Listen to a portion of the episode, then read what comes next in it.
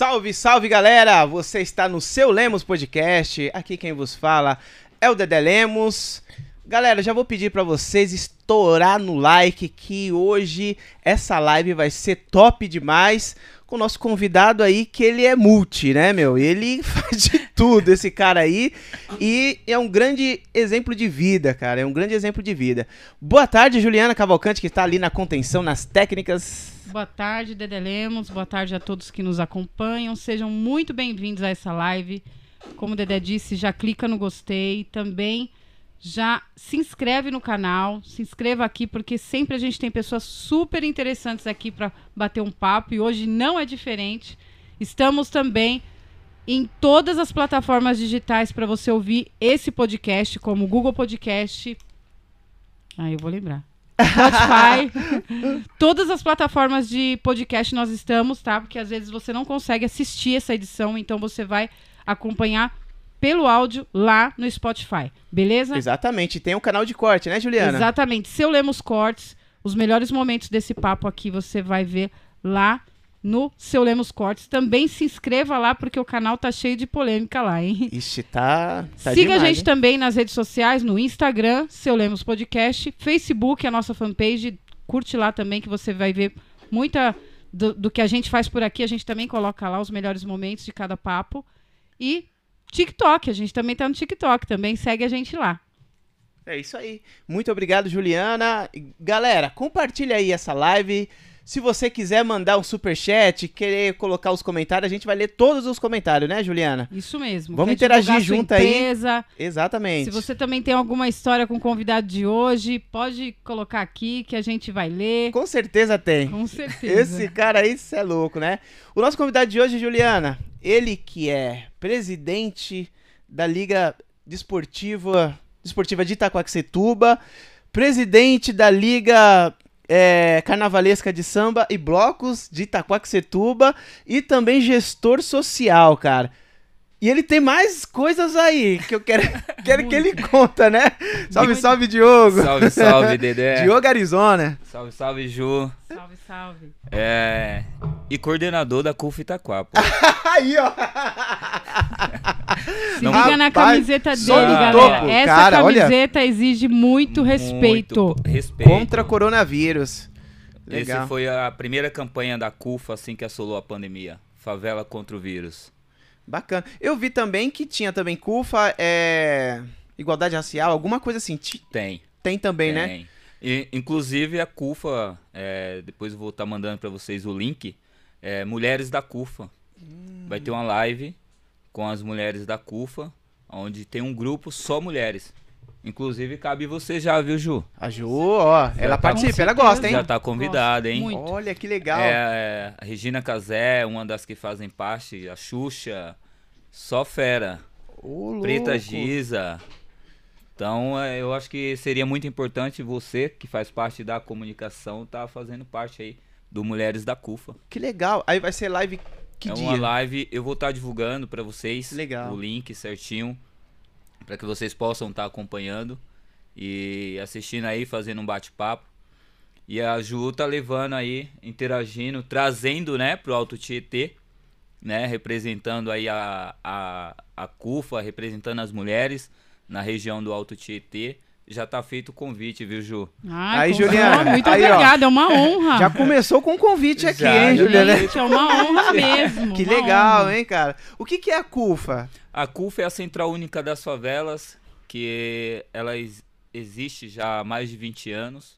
Ela começou no Rio de Janeiro, através do Celso Ataíde, que é um dos fundadores, junto com o MV Bill.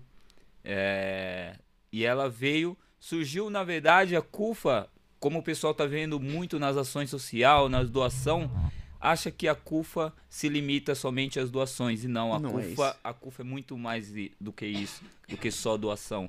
Ela começou na verdade com um, com um evento cultural, com um evento esportivo, é tanto que aquele aquele é, 3x3 que passava na Globo, é, basquete de rua, Sim. ali começou pela CUFA. O Celso Ataíde é um dos percussores. Hoje ele é presidente de honra, vamos dizer assim, da CUFA. Nossa, cara. O- porque o presidente atual é o Preto Zezé. que é do, do Ceará. E aí nós temos o presidente Marcivan, que é em São Paulo. E cada cidade tem aí Tem um tem representante. representante da CUFA. E você é de E Itaquaquecetuba. estamos nós aqui falando com vocês, quanto o representante da CUFA em Itaquá. Caramba, que legal. E como que faz pra trazer a CUFA para a cidade? Você tem que se dispor ou, ou eles vão atrás de cada liderança social de Olha, cada cidade? a CUFA, na verdade, ela é feito convite, né? Entendi. Porque assim, é, são lideranças de favela. Então a CUFA nasce a partir das favelas. Não é algo que, ah, assim, ah, tem eleição. Não, não existe eleição pra CUFA, né? Como a gente costuma dizer, é, a democracia é bonitinho dentro de casa. Né? Então existe o você ser identificado quanto liderança da favela. Quando nós somos convidados para representar a CUF Itaquá, foi devido às ações que já víamos desenvolvendo dentro da favela do seu Tié. Representando a favela desde a taça das favelas, e aí quando assolou a pandemia, entramos de cabeça aí. E até porque a gente já tinha outras ações, outras atividades na cidade, e a CUFA veio agregar e fortalecer muito mais ainda.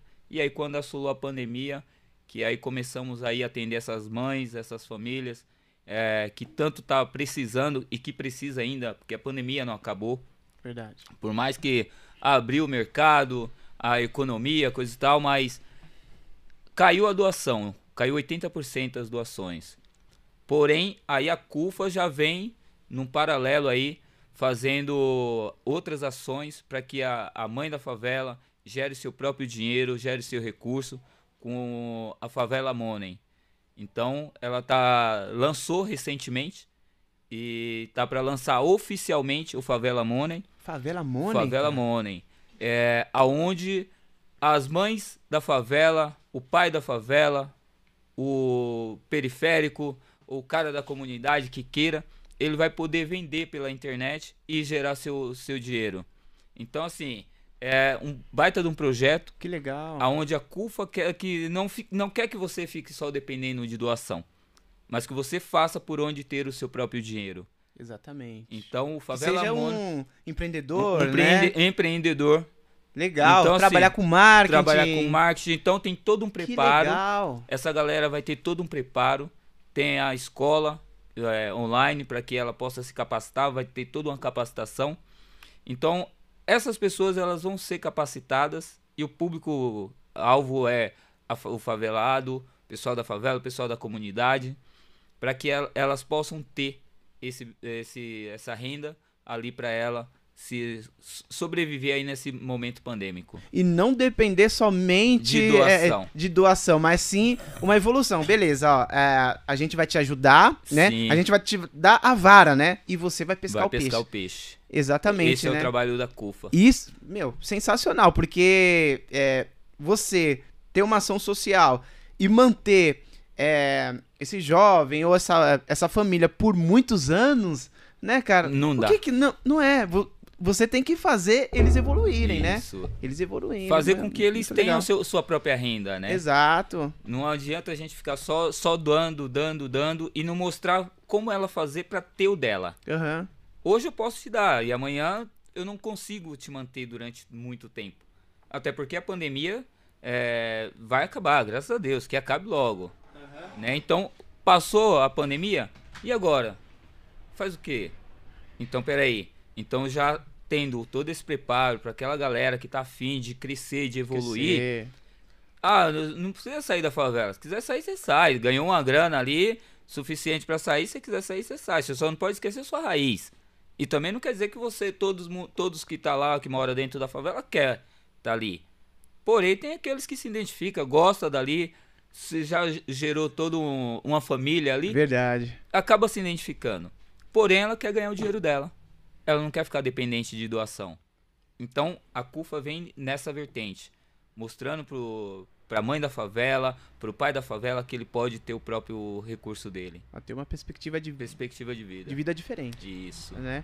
E é, é como conforme a gente estava comentando aqui nos bastidores, que a CUFA ela não tem um CNPJ, ela não é um órgão, mas sim uma união de todos os órgãos. É isso. É a união de to... Ela tem um CNPJ, Ela porque tem assim, a- ela é uma ONG, ela começou no Rio de Janeiro, porém a, as CUFAs, que são os braços, elas não precisam ter um CNPJ para provar que ela pode pegar, por exemplo, é, Itaquá, chegou doação para CUFA, e aí tem o centro de, de distribuição, que é em Heliópolis e no Parque Santo Antônio. Eu não preciso ir lá com o CNPJ para poder trazer essas cestas para doar na favela, nas favelas em Itaquá. Eu não preciso, porque nós já somos CUFA. A partir do momento que você trabalha, que você tem uma ação social dentro da sua favela, o que vale é a sua palavra. Então a palavra, ela vale muito mais do que um CNPJ. Como que eu vou exigir de uma mãe um, um comprovante de endereço no nome dela se ela mora no beco, se ela mora numa viela? Como que exige? Como que vai? Então, a gente costuma dizer que favela não tem CEP. Eu não preciso exigir um CEP para uma mãe da favela para que ela pegue uma cesta. Nós estamos num momento pandêmico, não dá para burocratizar agora. Eu acho que esse é o momento de assim, de solidariedade. Sim. E ser solidário eu não, não posso burocratizar. E a CUFA, o diferencial dela é justamente isso. Ela não, vo, não vê uma família é, através de um CEP. Ela não vê uma instituição através de um CNPJ. Ela vê a, o, a situação, o momento. Nós estamos nesse momento pandêmico, essa família precisa ser atendida. E ela faz escoar muito rápido o que chega. Foram toneladas e toneladas que já chegaram, que a CUFA já chegou a doar. Então, assim, na, na ação que foi feita, por exemplo, no, no Itaquerão, bateu uma meta de 400 mil é, tonelada. Então, 400 mil toneladas escoou rápido, em uma semana. Aliás, em um dia, porque foi um dia de ação. Aquele dia, todas essas toneladas chegou na favela. No sábado, no domingo já estava na favela. Então as favelas que foram buscar, as lideranças que foram buscar no Itaqueirão, fez escoar rápido para suas favelas. Então olha a diferença. Nossa. Então é, é um baita de um trabalho é, que as lideranças da CUFA, isso a gente fala a todas as lideranças num contexto geral, cada um na sua favela, cada um na sua cidade. Tem CUFA na Baixada Santista. A CUFA hoje ela tá aonde o poder público não chega, ela tá no Acre. Para você chegar no Acre para fazer ação, não é para todo mundo. Você vê pessoal com as cestas no barquinho para levar isso aí o poder público não conseguiu fazer e a CUFA faz. Até hoje ela faz. Então, para chegar no Acre, tem que ser CUFA. Senão, nego, não dá. Não chega. Não chega. Ah, como, como que o pessoal da favela. Ah, vocês só atendem a favela. Ou vocês só atendem a mãe da favela, que nem a gente acaba ouvindo, né? Sim. Ah, porque você não atende o gay, a lésbica, o. Não, não, é, não, não existe preconceito dentro da CUFA. O projeto Mães da Favela não quer dizer que a Que é gente só pra mães. só pra mãe da favela. A prioridade é a mãe com filho que tá nesse momento precisando muito. Mas não quer dizer que ela exclui. Mas sim uma lista de prioridade, né? Sim uma lista de prioridade. Sim. Né? Então isso só precisa ser respeitado. O projeto Mães da Favela é justamente para isso. As mães que estão ali, que perdeu seus empregos, que tem seus filhos, que acabou ficando fechada ali, e o pessoal não sai de casa, como você fala pro para quem mora dentro de um barraco não sair de casa? E para quem precisa tanto. E a, essas falas acabou assim atingindo muita muita gente e foi mal colocada. Se você realmente precisa, tem que ir, vá. Mas se cuida. Eu não posso falar para uma mãe que precisa ir buscar o leite, o pão, que ela não pode sair de casa. Ela precisa ir trabalhar, ela trabalha fazendo o bico dela, porque nem sempre tá, não chega para todo mundo. Chega para uma grande maioria. A CUFA fez chegar para uma grande maioria, mas não, não é para todo mundo. Então não consegue atender todo mundo. Então deixa esse povo trabalhar. Deixa a favela descer pro asfalto e trabalhar e buscar o pão dela, Uhum. buscar o alimento. Então isso é importante, né? Então assim, é, o que a gente quer é isso, que a galera entenda que ah, atende o projeto Mães da Favela não quer dizer que está excluindo ninguém. O projeto Mães da Favela é justamente para atender essas mães. E se, como nós atendemos a, em Itaquá, Eu tenho amigos gays, lésbica, e nós atendemos. Só que a prioridade, as mães, e, e aí fomos atendendo conforme a demanda vai chegando, a gente vai atendendo. Agora, em média, vocês têm quantas famílias registradas? Sendo atendida diretamente, 300 famílias. Isso eu tô falando da, em Itaquá. Nossa. Em Itaquá, 300 famílias. Porque é que nem nós falamos, Dedé, é, não é a prioridade da CUFA, sabe, a, só doação. A prioridade da CUFA são várias ações. E a, a de Itaquá não é diferente da CUFA Central. Já tínhamos outros projetos, outros, outras atividades, e que quando assolou a pandemia veio a calhar e começamos a fazer essas ações, a, a, esses trabalhos aí, mas não é a prioridade em si, né? Ah, inclusive estamos para lançar um novo projeto para os adolescentes, que é um curso de capacitação, onde eles vão ser capacitados é, web design, é, arte gráfica, manutenção e operação da máquina. É uma máquina que tem poucas no Brasil e que em Itaquá nós vamos ser os primeiros, pioneiros, a desenvolver esse curso. Em parceria com a CUFA Itaquá e a Liga Desportiva. E os patrocinadores que ainda no momento a gente não vai estar tá divulgando enquanto não estiver pronto. Caraca, que show, hein, cara? Que show. A Juliana é formada nisso, né, Juliana? Você trabalhou muito tempo com Sim, isso, né? mais de 20 anos de web designer. Aí, ó. É. Tá convidada já pra ir pra lá É. social. Ju, Que legal. você, olha, o social é muito bom, É. é gostoso de fazer. E, e o que a gente quer é isso, que é essa molecada, que nem você pode contribuir. Pode ser uma aula virtual, um- uma live, para eles entenderem o quanto é, é, é gostoso fazer Uhum. e o quanto é importante o, pro crescimento dele. Mesmo porque pegar essa, essa, esse viés online, é, as pessoas estão tão na rede social e eles estão também na rede social. Todos os dias. E a rede social ensina muitas coisas que não vai levar a nada, né? Então, ter esse- viés social assim também online é, ajuda demais, assim, né? Sim. É, e eu vejo também que eu vi uma um banner de vocês que vocês fizeram um, um desafio de uma semana pra arrecadar é, deu 104 mil não 104 mil né de De doações doações. cara em uma semana Em uma semana. Recorde. ouviu isso Juliana Uma semana. em uma semana cara Isso. e como que foi isso cara Todas, a- todas as CUFAs, todas as favelas ah, se mobilizaram porque foi o, é, o. O projeto foi Mães da Favela FC. Mães da Favela Futebol Clube. Então todos os clubes entraram na ação. Palmeiras, Corinthians, São Paulo, Santos, lá no Rio Flamengo, é, Vasco, Fluminense, todos os times e os times de bairros também entrou na ação. Então, a- o objetivo era, em uma semana, arrecadar o máximo possível de doação. E, e ba- batemos a, a meta. Fizemos em Itaquá. é, tanto que mandar um abraço aí pro Osvaldeira, que hoje é um, um dos lideranças também da CUFA. Hoje ele representa a CUFA aqui em Arujá. É, e foi uma ação tremenda, cara. De mobilização mesmo. E a distribuição foi lá no Itaquerão. Onde batemos aí a 400 toneladas de alimento. Arrecadado Nossa. em uma semana. A meta era 100. Ah. 100 toneladas.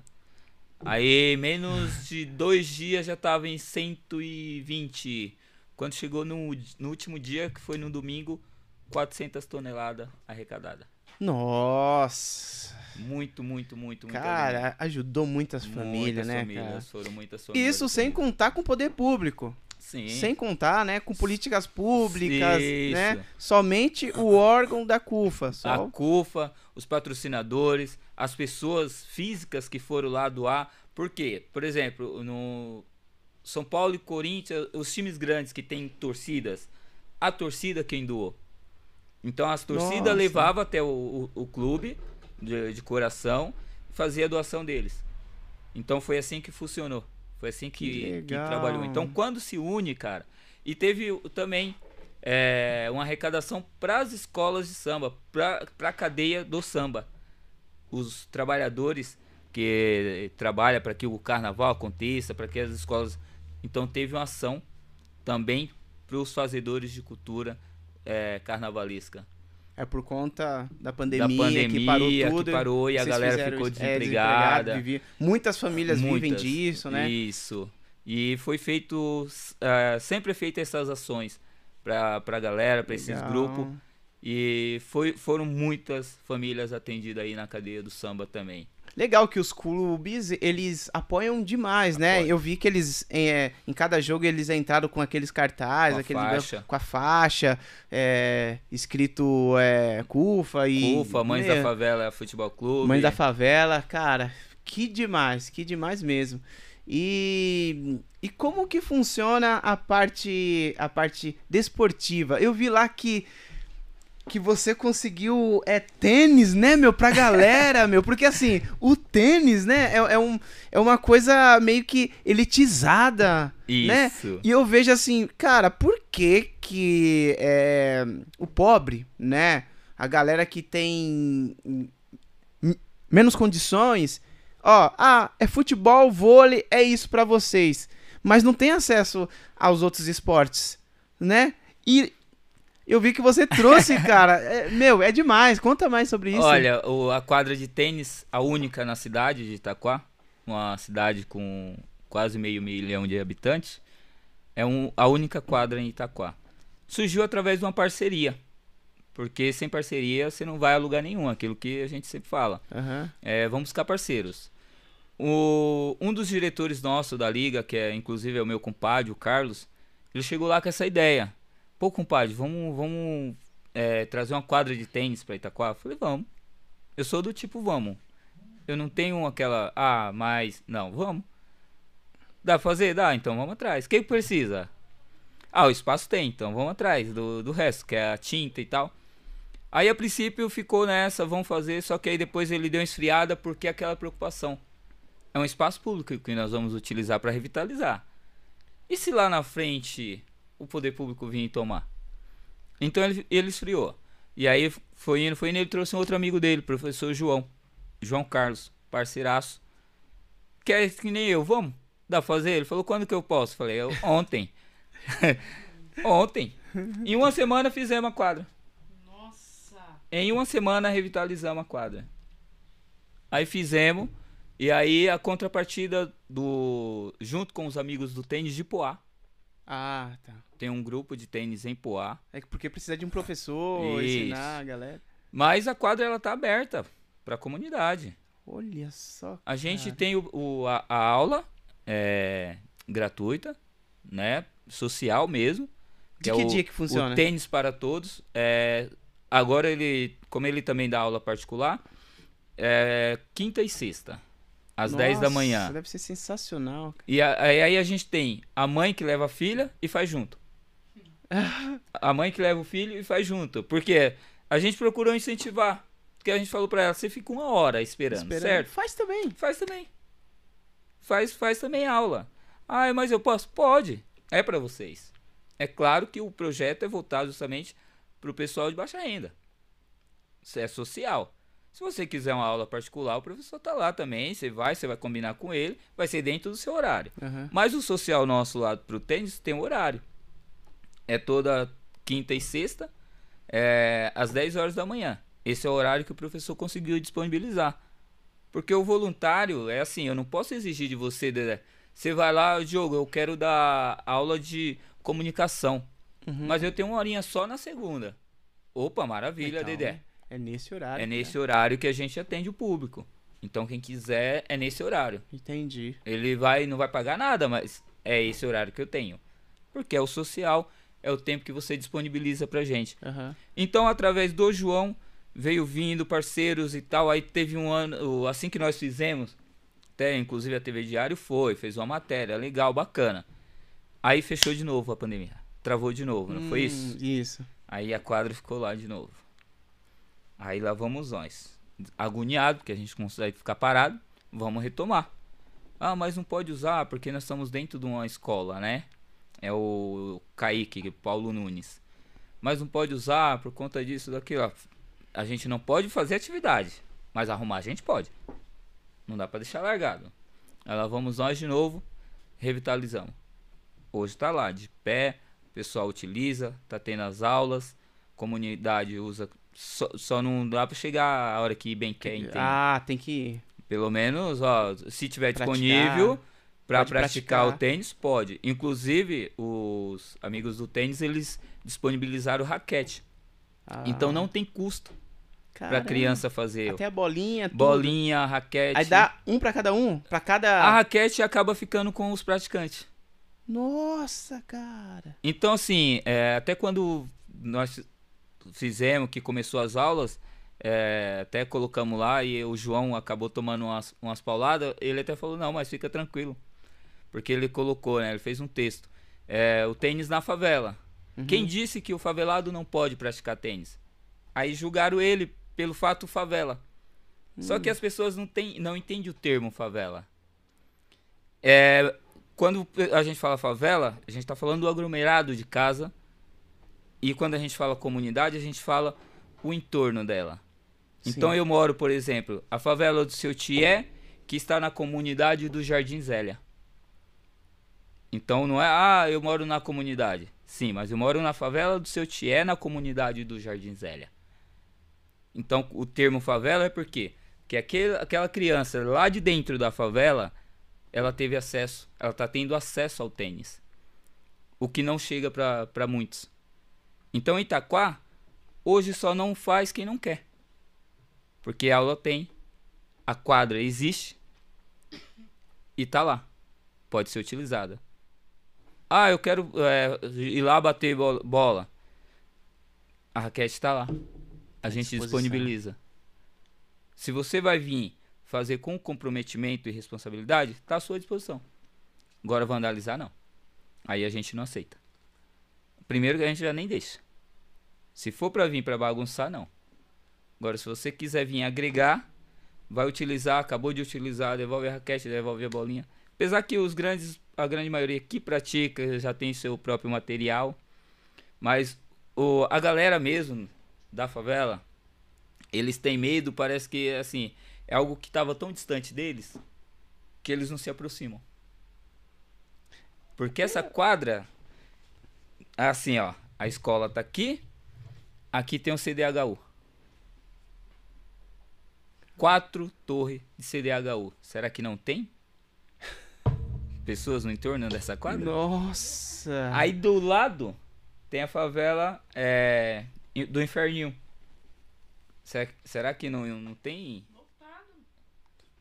E são poucos que frequentam. Poucos quantos, mais ou menos? Olha, pra ir assim, a, independente da aula, vamos dizer 0,1%. Você tá brincando, cara. E vocês divulgam, vocês. Divulga. Nossa, passou na TV Cara. diário. Desculpa, passou na TV diário. É, Agora- Teve duas vezes a matéria já na TV diário. E Falando na- da, da quadra de tênis. Diogo, agora me fala, vocês lutam assim, poxa, vocês querem resgatar esses jovens, vocês querem trazer para o esporte, mas vocês estão lutando também com a criminalidade, né? Isso é muito forte, Muito. né? Muito forte. E como que você lidar com isso? Com a criminalidade no local, você tentando salvar e outros tentando levar para outro bando? É, eu até fiz recentemente, porque foi pedido novamente, né, pelo Poder Público, para que a gente reapresentasse o projeto.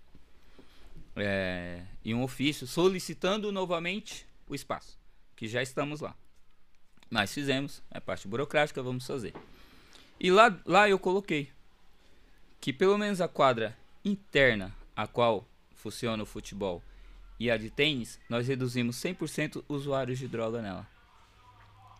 Coisa que isso não acontecia. Você chegava lá, assim que nós chegamos lá, era uma zona. É você imaginar um galpão abandonado e a qualquer hora que você fosse tinha usuários de droga.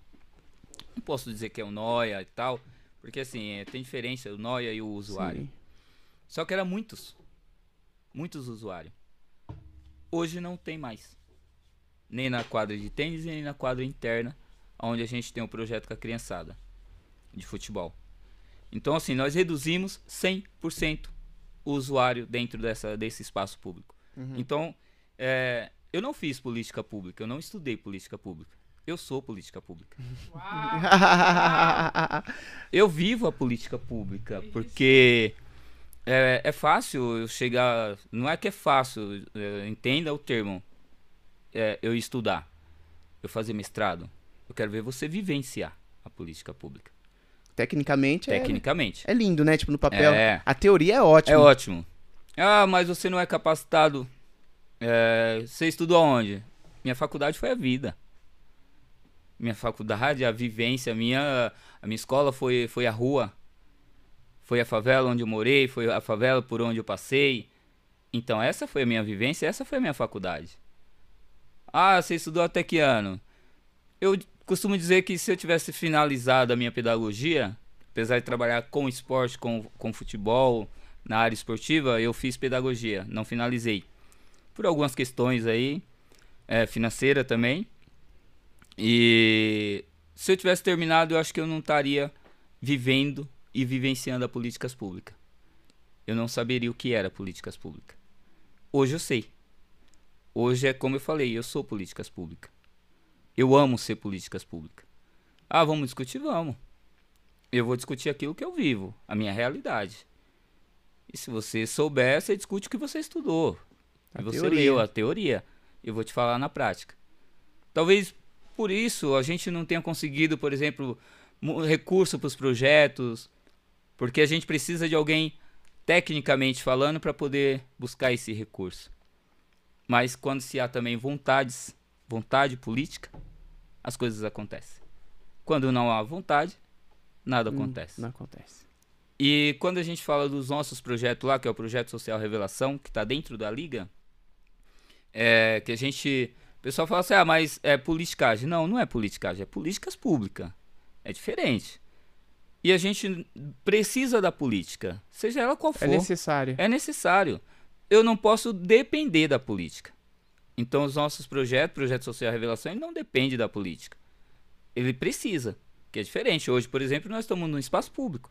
Então, eu preciso da política. Eu preciso de quem está no comando. Mas eu não dependo de quem está no comando.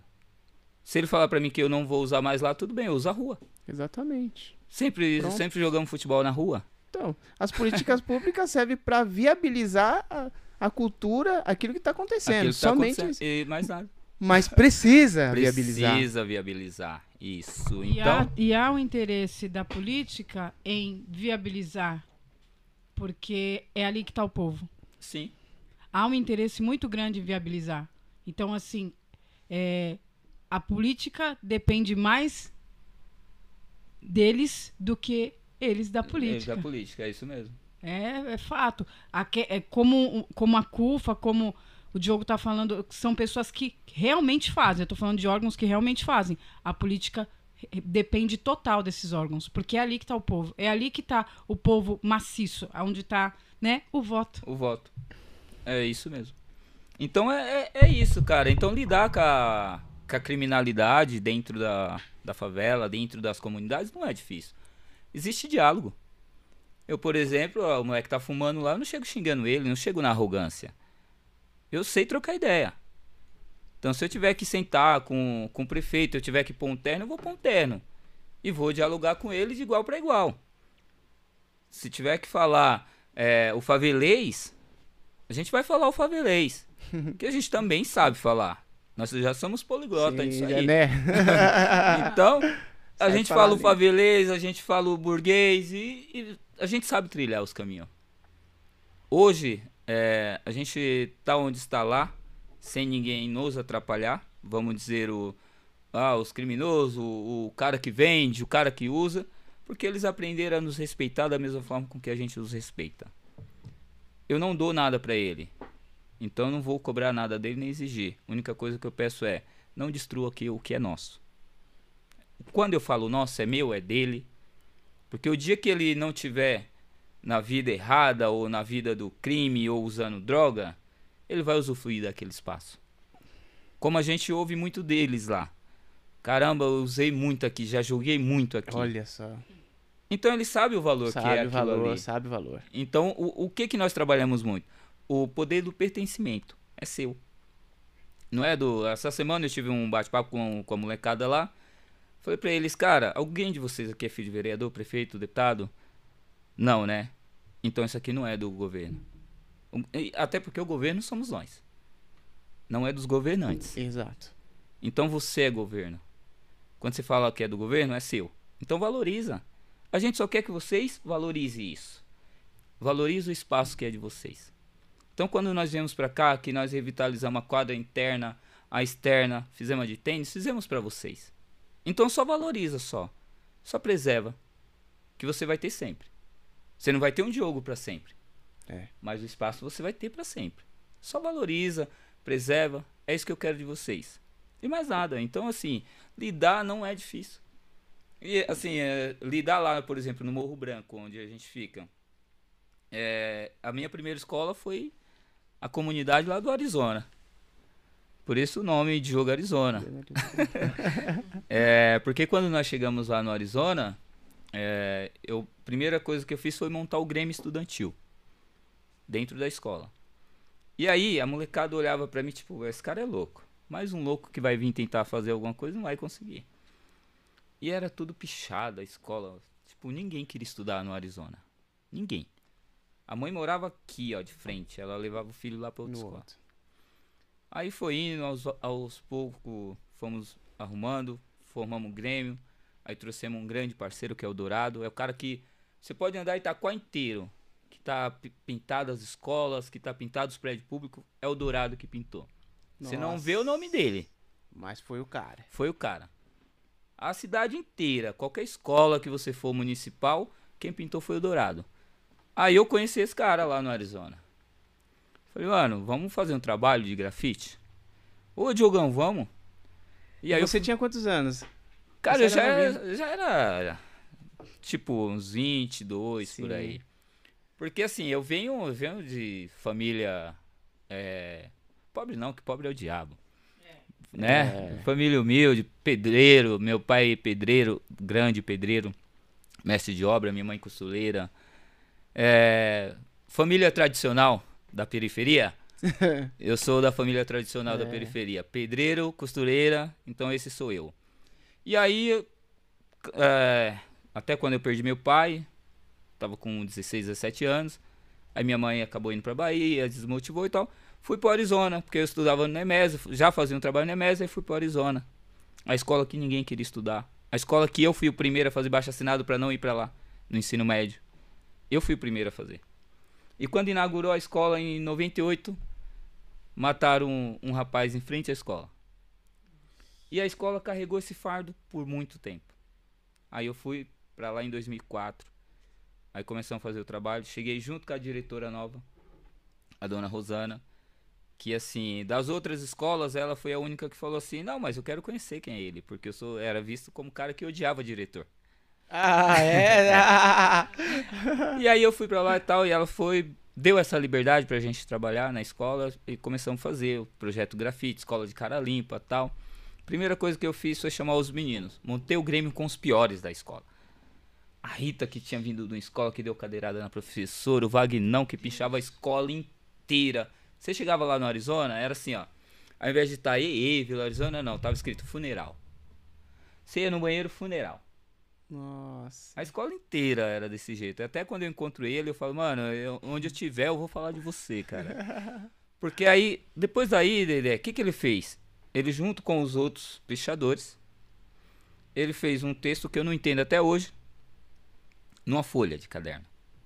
Chegou no palco, ele colou essa folha. E começamos a trabalhar. E até hoje, você pode ir lá dentro do Arizona e ver se tem uma pichação. Você tá brincando, cara. Faço convite pra vocês. Não tô mais lá no Arizona. Saí esse ano de lá. Da escola. Eu era zelador lá. Não tem uma pichação dentro da escola. Só colocou um papel. Só colocou um papel. Que aí começamos a fazer o trabalho de conscientização com a galera e tal. Mas a maior conscientização foi feita por ele, pelo Vagnão. Com os amigos dele. Caraca, meu, que lindo. E meu. a escola, o Arizona, ele tinha um muro quebrado desde que fundaram a escola. Que abriram e nunca mais fecharam. E a galera passava por ali e tal. Eu levei 10 anos pra fechar. Eu consegui fechar em 2014. Eu fui em 2004. 10 anos. Fazendo todo um trabalho de conscientização com a galera que assim, que a gente precisava fechar, até pra questão de segurança nossa É. dos alunos. E foi indo, foi indo, foi indo. Dez anos depois fechei. Fechamos o muro. Por quê? A comunidade, o Dava muito acesso pra tudo. Pra tudo, né? É, pra tudo. Entendi, entendi. É, até Já virou acertos. caminho, né, de todo mundo ali. Todo mundo, até acertos se faziam lá dentro. Sim. E aí, é, inclusive, o, o meu filho adotivo que mataram, passaram por dentro da escola e saíram pelo buraco. Eu tive um filho adotivo que mataram. Os amigos dele matou ele. Você tem quantos filhos? Meu, me- é, meu mesmo dois. Eu Dois. tenho, Aí eu tenho uma teve- Karen e tenho o Diogo Nicolas. e teve E eu esse... tive esse adotivo. Que aí, eh, quando ele completou 18 anos, que ele tinha falado que assim, eh, que ele ia- tava inclusive trabalhando. Aí sai, entraram por dentro. Só que ele tinha voltado, na verdade, morar com a mãe dele mesmo, Sim. né? Não tava mais comigo, mas não existe ex-filho, ex-pai, ex-mãe. Filho é filho, Uhum. pai é pai, mãe é mãe, e acabou. Então, pra mim, era meu filho. E aí, eu fiquei sabendo que passaram ali por dentro, quando levaram ele. E eu estava na quadra jogando. E eu não vi. No momento que eles passaram. Caramba. Então, assim, aquilo me motivou mais ainda a fechar o muro. Porque, assim, era muito aberto, muito livre. De começo foi barra. Teve mãe que xingou, só xingou, só não chamou de santo. A diretora, a diretora pagou pato. Só não chamou de santo, cara. Porque fechou, porque ali era passagem, era mais fácil e tudo. E, ah, e aí lá vamos nós fazer todo Todo- aquele trabalho de explicar, mãe, mas é pra melhora de todo mundo, pra segurança, de Segurança. todo mundo. Mas enfim, conseguimos. O muro tá fechado. E no dia que fechou, o moleque meteu o pé. Pra derrubar. Derrubou. No dia que fechou. Ele derrubou. Aí o meu, meu amigo que foi do Grêmio da escola, que morava do lado, ele falou assim, careca, porque a galera lá no Arizona me chama de careca. De jogo careca. É, o menino acabou de derrubar o muro e passou aí pra dentro. Tá bom, então ele vai dar de cara comigo aqui dentro. Aí conversei com ele, falei, então, tal, tivemos toda uma conversa. Falei, então, vou comprar o material, você vai pagar. Não, mas você não conversou com ninguém, você fez isolado. Eu, isolado, não. Tô há 10 anos trabalhando. Você chegou agora. Aí você fala que eu fiz isolado? Não. Eu vou levantar. Tô indo no depósito agora, comprar o material e você vai pagar. Era muita coisa? O buraco? Era que Não, tamanho que era? Aí, tipo, Só uma passagem. uma parede, era uma passagem. Sim, sim.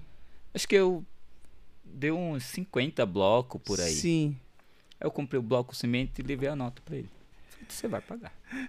Você não vai nem pagar a mão de obra, porque eu mesmo vou fazer. Eu meti a mão na massa e fiz.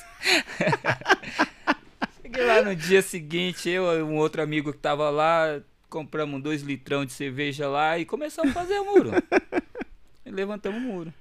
No começo foi barra, porque aí teve um pessoal que foi reclamar, porque ah, as pessoas que estavam acostumadas a passar por dentro, aí elas começaram a ter que dar a volta, ah, ir pela rua. Ah, mas ela foi assaltada, fulano foi assaltado e a gente vai derrubar o muro. Eu falei, derruba. Você derruba o muro hoje, amanhã eu tô entregando a escola. Que era zelador. E assim, eu tô entregando, e aí vocês tomam conta aí. Não, mas também não é assim. Eu falei, é assim. Porque você tá falando algo que tá sendo benéfico pra vocês. E a minha segurança? Não existe também? Eu só tenho que estar aqui pra fazer de vocês e vocês nada? Eu tô pra correr com a, com a quebrada e a quebrada não corre comigo? Então não. Se vocês derrubar amanhã eu tô entregando. Não, aí ficamos, conversou, conversou muito desgastante. Eu falei, olha, nós fizemos baixo assinado, conversamos com os pais, teve reunião, então não foi isolado. Teve toda uma conversa. Fechou. Você tá falando de assalto. A mãe do meu filho foi assaltada duas vezes no ponto de ônibus. E aí? Então não é só vocês que passam por isso, a gente também passa. E aí ficou toda essa conversa, enfim, o muro tá fechado até hoje. Só caiu por causa da chuva e agora veio uma, uma verba do governo e fecharam tudo agora. Levantaram o que tinha quebrado, agora tá dando uma reformada na escola. Mas não foi fácil, não é fácil. Então eu já vim de lá. Caramba, 10 anos pra construir. Pra, pra levantar, pra fechar, não é nem levantar, era só fechar. Nossa. E aí fechou, então pra mim a minha escola foi lá. Pra saber lidar Com as com pessoas. as pessoas. Mesmo você querendo fazer o bem, a segurança delas mesmas E elas, e a achando, sua e elas achando ruim. achando ruim. Então pra Lidar mim com pessoas é um pouquinho complicado, complicado. né? Então, É pra mim, bastante. para mim, quando eu vim pro Morro Branco ali pra desenvolver esse trabalho junto com a comunidade ali, pra mim não foi novidade, não. E aconteceu a mesma coisa. Eu acabei de dar a última colherada pra fechar o muro quando. Só que essa aí eu tava, eu que tava. Revitalizando a quadra de tênis, tudo lindo, tal. E faltava só fechar o buraco que tinha. Tô fechando, coloquei o último bloco, cimento, o moleque meteu o pé. Eu pulei o muro. Pulei o muro e fui atrás dele. só. Aí fui atrás dele, ele sumiu no mapa. Não sei onde, que buraco que ele entrou. Ele sumiu. Aí fui num bar, conversei com o pessoal, expliquei. Falei, pô, nós estamos fazendo um projeto e tal. Aí conversamos, a galera, não, não, ele sumiu. Não vi passar aqui não. Mas enfim, Meu desde que não Deus. quebre, aí tá lá o muro em pé também. Então, assim, é um trabalho de formiguinha. E junto com a galera da UMIS, a gente costuma dizer que é assim: quem não pode com a formiga, não sonha formigueiro. Que nós somos um barulhento também. Não acho que porque a gente é de boa e tal, que a gente não sabe fazer barulho. A gente sabe. E muito. Se precisar, a gente faz muito barulho. Mas senão a gente conversa.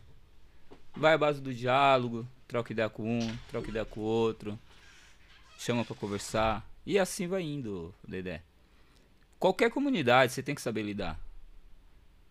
Entrar e sair, você tem que saber. E é o que eu aprendi.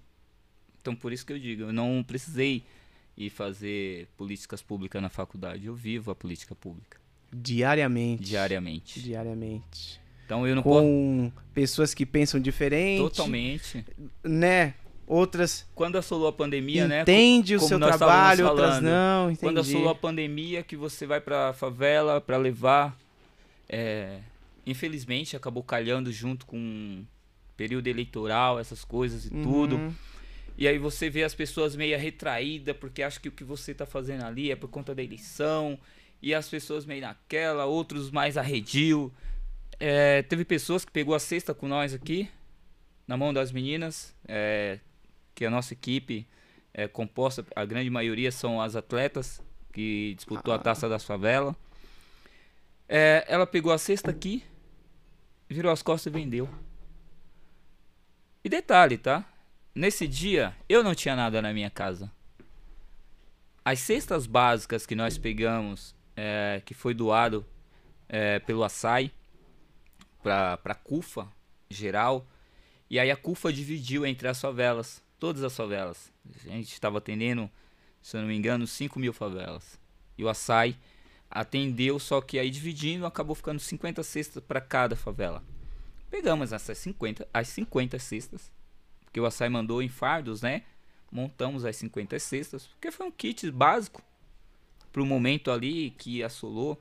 Não foi aquela mega cesta que o pessoal tá acostumado. Sim. Mas, pô, aí a pessoa pegar aqui e vender. E aí, tipo, cara, deixou nós sem chão. E você não pegou uma pra você. Não. Não era 50. Assim, é, era veio 50. Você distribuiu dizendo é, é, 49. Não. Não. Você. Assim, 100% pra todo mundo. entregamos pra todo mundo. Aí chega uma pessoa e vende a cesta. Aí chegamos em casa, paramos pra refletir, cara. Eita, cara. Aí a gente foi. Aí é onde você vai aprendendo a não lidar só com a emoção. Você tem que lidar também com a razão. Aí foi onde nós começamos a lidar com esse tipo de situação. Aí pessoas ameaçando as meninas, porque a gente entende o lado de todo mundo. Era um momento pan- pandêmico, assolou pra todo mundo. Ah, vocês vêm pra favela só com 50 cesta? Tipo, Olha só, cara. É, Então, 50 cestas, 50 É, famílias 50. atendidas. Fora que é um trabalho voluntário, Voluntário. né? Eles não estão nem, pagando pra você Não. ser E você. E, e- um líder, né, líder, comunitário. E, e nós estávamos praticamente assim, de peitos abertos, porque é, quem nos protegeu foi Deus, porque era pandemia e que ninguém podia sair de casa. E que nós estávamos saindo para atender essas famílias. Então isso não era levado em consideração por algumas pessoas. Então precisou-se muito trabalho ali para as pessoas entenderem Entender o trabalho de vocês. que tá- o que estava sendo feito pela CUFA, que não tinha nada a ver com, com o governo, que a- o que a CUFA estava fazendo não tinha nada a ver com política, porque a, a pandemia assolou junto. Então não tinha nada a ver uma coisa com a outra. E quem estava sendo atendido é porque justamente estava precisando. E foi feito todo esse trabalho e a galera ia com o maior prazer, as meninas iam. E assim, muitas das vezes a gente percebe que a pessoa que mora na favela, a pessoa que mais precisa, ela não tem porque ela não quer mostrar que ela precisa. E o cara que não precisa, ele é o primeiro a estar na fila. Aí, beleza. Assolou todo mundo, o cara que tem carro, o cara que até que tem, cara, tinha condições, ele caiu. E o cara que ficava passeando com um baita de um carrão, não vou falar o carro, porque senão Sim. identifica a pessoa dentro da favela. É, o cara com baita de um carrão, pra cima e pra baixo, enquanto a gente estávamos fazendo um pré-cadastro ali, de momento, assim que assolou, a gente precisou fazer. Sim. Porque foi muito assustador quando chegou a primeira doação, que foi sabonete. Que foi feita uma doação de muito sabonete. Porque lembra, tinha que lavar Tem as que lavar mãos, mãos, e tal. E não veio tinha mais álcool gel, né? Isso, e veio muito sabonete pra gente distribuir, que foi a primeira doação que chegou. E tipo, a gente falou, cara, como fazer isso? Aí montamos kitzinho, vamos descer umas favelas entregando sabonete pra todo mundo. O cara puta com um carrão, ele veio. Ele já tinha pego, depois ele deu a volta e veio de novo. Aí você passa a senhorinha, você entrega a senhorinha fala assim: "Não, meu filho, entrega mais pra baixo, tem pessoas que precisam mais que eu". Arrogância e. Isso. Pensa só no. Nele. nele, umbigo dele. Ele veio, ele fez inscrição pra sexta. Ele fez inscrição pra sexta. E as pessoas que você via. E na triagem, vocês Aí receberem, aí aí você é- já passa o limo, né? Cara. bom, bom, é isso aí. Diogo, chegou aqui o nosso patrocinador Boa. Do podcast de hoje, do Seu Lemos Podcast, R Salgados. Galera, top demais. Olha o que ele mandou aqui, Juliana. Eita, é hoje que eu vou sair da dieta. O Júlio Júlio! Rapaz, Júlio, você tá acabando comigo, hein, Júlio? Olha só que JR maravilha. Salgados, aqui ó, eles aceitam encomendas. Vou colocar o número dele aqui pra vocês, vou falar o número dele, é 998804124. Gente, salgados top. Eles vão comer aí, Top ver. demais. Júlio, muito obrigado. Ó, é R Salgados, muito top. JR. Ah, isso, desculpa, JR Salgados, que é um patrocinador aqui do Seu Lemos Podcast, muito obrigado.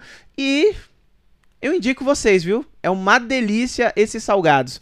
O, o nosso convidado vai experimentar e vai, e vai dar É, nota vai dele aí, avaliar. hein? Vai avaliar. Obrigado, Olha, gente. Só em olhar já, já tô dando a nota, Já, viu? já. Ó, JR, olha, tá de parabéns. JR Salgados, JR muito bom. Salgados, tá de parabéns. Olha, já tô com água na boca. Enquanto isso, eu vou ler uns comentários. Isso, aqui, pode ler os comentários. servindo. Fica à vontade, ó, tem, aqui. tem aqui, ó. O-. O Carlos Alemão colocou grande Diogo. A Laris, a Laís Lorente colocou: Oi, Laís aqui, vem pra liga.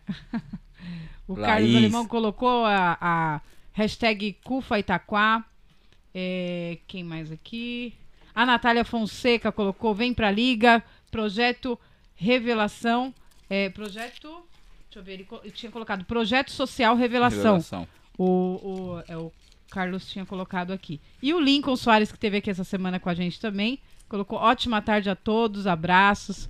Um abraço pra você também, Lincoln. Agora, Lincoln. agora é, é, Diogo, eu tenho Você quer refrigerante, Diogo? dúvidas, a gente sempre tem, né? Um monte de dúvida. Mas assim, quando se fala. Tem copinho, se vocês quiserem copinho e copinho? tomar na água. Dúvida a gente sempre tem sobre essa questão do social. Mas uma coisa que, que é, eu percebo muito é, o social feito dentro de casa, aquela pessoa que faz isso, é, ah, eu vou doar uma cesta para alguém. Ela vai com o coração aberto, tal. Não tem muita, é, como é que eu posso dizer? Ela não consegue triar. Ela pode até entregar a cesta para alguém que tem um monte de alimento em casa, porque o coração dela tá ali. Ele quer fazer. Agora, vocês, que vocês são uma equipe grande, que eu já tô vendo a galera aqui falando, vocês são uma equipe grande. É, o que, que vocês tiveram que deixar de fazer para se tornar uma equipe grande no social? Vocês deixaram de agir emocionalmente e agora só agem com a razão? Porque eu vejo que o social pra... tem que ser razão. É, eu converso muito isso com o Dedé, a gente já fez alguns trabalhos por conta de igreja, alguns trabalhos sociais. A gente viu no primeiro que a gente fez com muito, muito, muita emoção. O segundo também. O terceiro a gente já começou a diminuir a emoção. E daí pra frente foi só razão. Porque a gente começou a ver pessoas que não tava naquela. Quem menos precisa é o que mais vem atrás. Essa é real. Então, assim, é, por isso que eu falei, quando aconteceu isso da pessoa vir, um baita de um carrão, se, se- se o carro dele tivesse na garagem, a gente entender que ele não tava com gasolina nem pra tá andando de carro. Que foi um momento pandêmico que pegou todo mundo. Mas ficar passeando pra cima e pra baixo, na favela e tal, enquanto você tá ali tentando ajudar e, e ele vir fazer inscrição, isso fez com que a gente refletisse e começasse a agir não com a emoção, e sim com a razão. Nem todo mundo que está dentro da favela precisa. Teve pessoas dentro da favela que ajudou. Então assim, aí você começa a perceber que você tem que agir mais com a razão do que com a emoção. Com a emoção, você acaba entregando, por exemplo, vou dar um exemplo e não fazendo marketing. É, hoje a prefeitura lá da cidade está dando cesta básica para os alunos da rede municipal. E está dando por aluno e não por, por família. E aí tem pessoas que pega duas, três e ainda veio pedir para mim fazer o cadastro dela para ela pegar. Caramba, meu. Pra que isso, né, meu? o pra que próximo? isso? Então, E o próximo, como fica? e como tá o, meu- o, o meu vizinho? E- Você entendeu? Será que eu tô tirando do meu vizinho? Então, muitas das vezes as pessoas ela pega porque parece que criou um hábito. Ela nem precisa de tudo aquilo. Mas ela pega. Você tá dando. Ela pega. Ah, tá me dando? Ah, tá me dando, então vamos acumular. Vamos acumular. pegar. É. Estraga, porque ela não tem tempo suficiente pra usar tudo aquilo. E se ela pegar aquela, ela pegou duas, deixar pra próxima, mês que vem ela vai ter novamente. É assim que ela tem que pensar, mas não. Muitas pessoas, que nem se falou, Ju, é assim, as pessoas ela é, que trabalham com social e pra quem vai doar, doa de tão bom coração que ela às vezes ela acha que ela tá ajudando quem realmente está precisando. E muitas das vezes não. Porque ela não tem essa trilhagem. Ela não tá lá dentro, por exemplo. A gente está lá dentro, a gente tá no dia a dia da favela. Essas lideranças da CUFA, elas sabem quem elas estão atendendo. Então, porque elas vivem, elas vivenciam o dia a dia da- dessa galera. Então, para você atender, ah, teve um rapaz que veio e falou, pô, mas tem pessoas aqui que você tá atendendo e que não precisa. Eu falei, então, mas no momento que assolou a pandemia, ela estava precisando. Como, por exemplo, a Vale do Rio Doce. É, durante seis meses, ela está atendendo, assistindo algumas mães. Algumas que eu digo assim, várias. Em Itaquá está sendo assis- assistido 62 mães, com cesta básica. 62 mães atendidas é, com a cesta doado pela Vale do Rio Doce. E aí as outras favelas que tem na CUFA tão, também estão sendo atendidas. Essas mães que foram cadastradas no momento que estava assolada a pandemia, eu não posso simplesmente tirar elas. Te- teve todo um cadastro, teve todo um filtro, e quem fez não fomos nós, foi a Vale. E a prestação de conta nossa. Ah, mas eu tenho que prestar conta. Como que a CUFA presta conta? Com foto. Só que não é a foto selfie. Tô entregando a cesta. Não, é a foto da mãe com a cesta, porque eu preciso mandar pro doador. Mostrar pra ele na rede da CUFA de que chegou na favela essa doação que foi feita E que chegou pras pessoas que necessitam. que necessitam. Então a nossa prestação de conta na CUFA é dessa forma. Uhum. Por isso que a gente não exige CNPJ, não exige CEP dela, comprovante de endereço no nome dela. Porque por uma foto a gente mostra. Até o próprio sistema do- de São Paulo, que eles doam para as prefeituras, o, S- o SP Alimentos, eles doaram para as prefeituras. E tinha um sisteminha. Você já entregava, já tira- cadastrava a mãe aqui e já tirava foto dela. Então automaticamente já ia para o sistema. E a CUFA faz o quê? Como começou a dar muito problema no sistema, as lideranças tiram foto que foi entregue, um banner da CUFA atrás, a- as CUFAs que tem.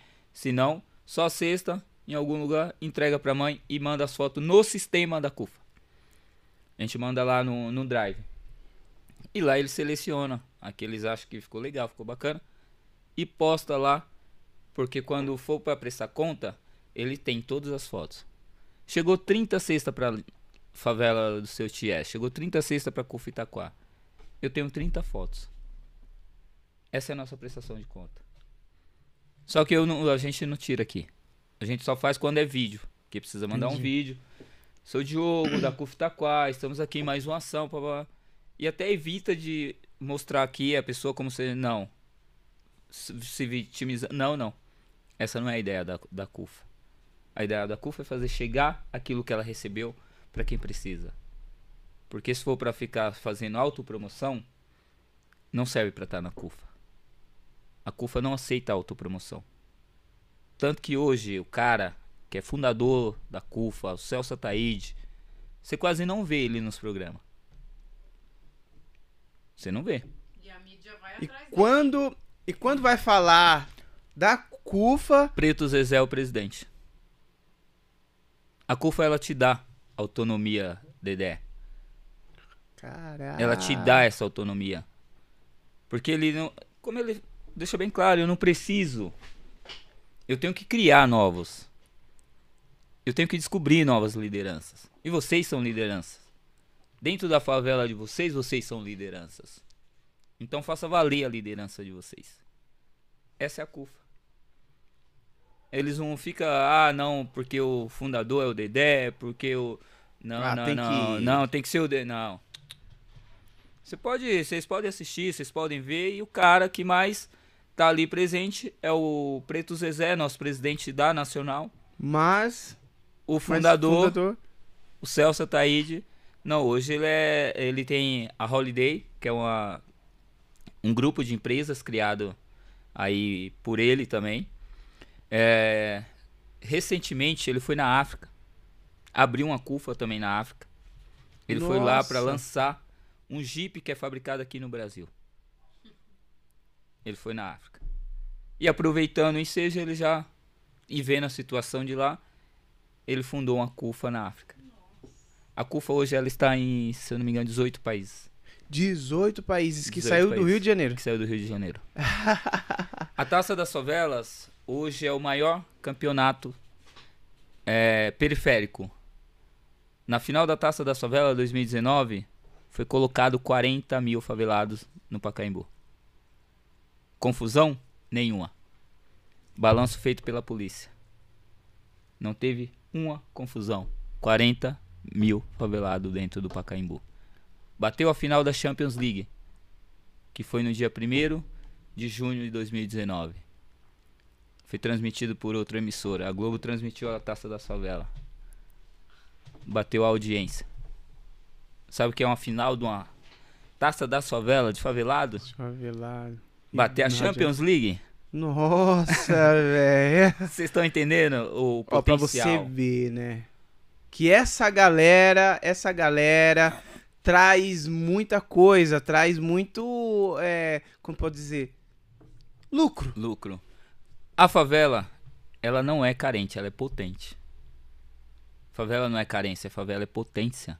Uhum, Só falta o favelado entender uhum. essa potencialidade dele. Olha quantos favelados estavam no Pacaembu. Será que as empresas não precisam desse- dessa galera? É tanto que hoje a, a Globo ela é uma das maiores patrocinadoras da Taça das Favelas. A Taça das Favelas já acontecia no Rio há oito anos. Ela expandiu, estourou mais quando veio para São Paulo. Tudo acontece aqui, né? Estourou, né? Tudo estoura aqui. Estourou. Então você imagina é, como vai ser a próxima Taça das Favelas. Foram, é, se eu não me engano, na edição de 2019 aqui em São Paulo, 3 mil favelas inscritas. 3 mil inscritas. Selecionadas, se eu não me engano, foram 90, 60, 62 masculinas e 30 femininas. Mas, Diogo, a Taça das Favelas, por exemplo, é o, a final é de, do Rio, de todas as cidades ou foi só daqui? Essa foi só daqui. Ah, tá. Mas pretende fazer, tipo, um, um brasileirão Um da, brasile- da, da, da, sua- da Ia Taça ter em Favelas. 2020. Ah. Ô, louco, meu. Ia ter o Brasileirão 2020 Taça da Favela. Ah, entendi. Nós já tinha, ah, já tinha sido feito até a, como falo, o lançamento da Taça da Favela 2020. Porque foi logo no início do ano, a pandemia solou em maio, março, né? Em janeiro, fevereiro, nós já tínhamos nos reunido lá no Museu do Futebol para lançar a Taça da Favela 2020. E aí foi falado do Brasileirão e o regulamento de como ia funcionar. Já tava tudo desenhado. É tanto que assim, tá desenhado, tá pronto, já, já deu pontapé na Taça da Favela 2020. E aí sairia os campeão para jogar o Brasileirão da Taça da Favela. Será que pode trazer mais audiência do que esses Vai. esse futebol de Vai trazer. profissional? Já pensou? A Taça da Favela Já vai trazer. pensou, cara? Vai, sabe por quê? Você imagina, cara, é 40 mil lá no Pacaembu. Você imagina. Pra assistir uma final da Taça das Favelas. E que através da Taça das Favelas, olha quantos jogadores saíram. O mercado da bola. Mercado da bola ferve. É, cara. O mercado da bola ferve.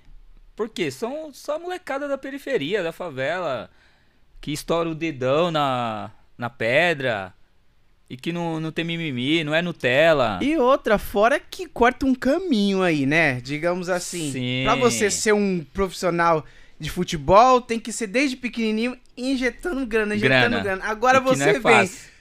já num outro caminho, né? Totalmente. Sem investimento, sem nada. Hoje a luz no fim do túnel. Caraca, meu. Hoje a luz no túnel pro moleque de favela é a taça das favelas. Olha só, cara. E sem Porque- investimento, Sem né? investimento, porque assim, querendo ou não, ficou muito distante você fazer uma peneira num clube grande hoje.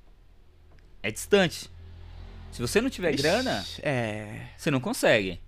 Você pode até passar. Mas você tem pra injetar? Um em um milhão. Você não tem pra injetar. E a taça da favela não. Ela veio e quebrando essa vertente aí. Encurtando e estreitando. Por quê? Automaticamente o olheiro ele vai assistir o jogo da, da taça, os jogos da taça. Mas, Diogo, Nossa, você acha cara. que isso não vai ser meio um.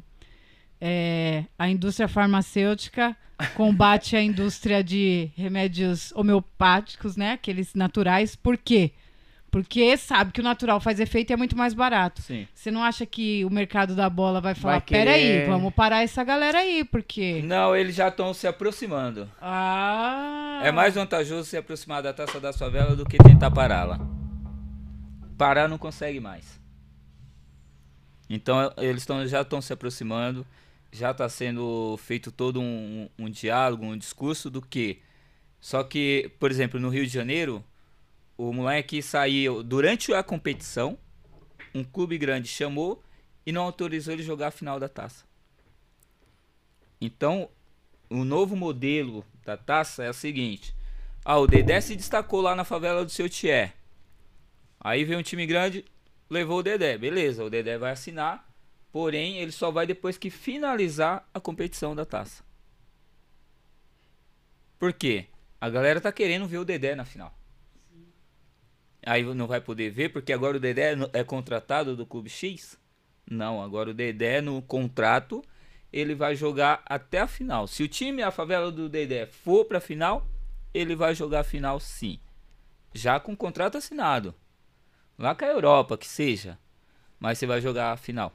Tem limite de idade É, a taça até 17 anos, o masculino. O feminino livre.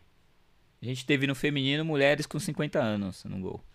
Você tá brincando, que legal, Feminino show. cara. Inclusive, nós jogamos com o feminino. E, detalhe, o nosso feminino em Itaquá, a maioria é futsal. É futsal, hã? E nós fomos jogar o campo. Pegamos um time que tá quatro anos junto, perdemos de 1 a 0 ainda um, um gol de escanteio, Bobo, bobo, vai. Um gol de escanteio. Porque a impulsão da goleira de futsal e a de campo é É totalmente diferente, diferente. é outra pegada. É outra impulsão. E a bola você vê que assim na foto ela passa assim, ó.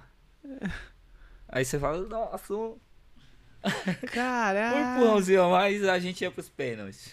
Mas assim, foi gratificante, foi gostoso. Inclusive, nós estamos batalhando para trazer a taça das favelas para Itaquá. Nossa. Fazer a taça da favela em Itaquá. Porque nós somos cidade. E quanto cidade a gente pode promover. Então nós estamos buscando aí. é, vamos sentar com o novo secretário de esporte da cidade. Vamos sentar com o prefeito e levar a proposta para eles. Para promover na cidade a taça das favelas em Itacoaxetuba. Que legal, meu. Eu vejo assim que é, esse movimento que tá acontecendo, eu, eu tô lembrando muito da história de como começou o carnaval.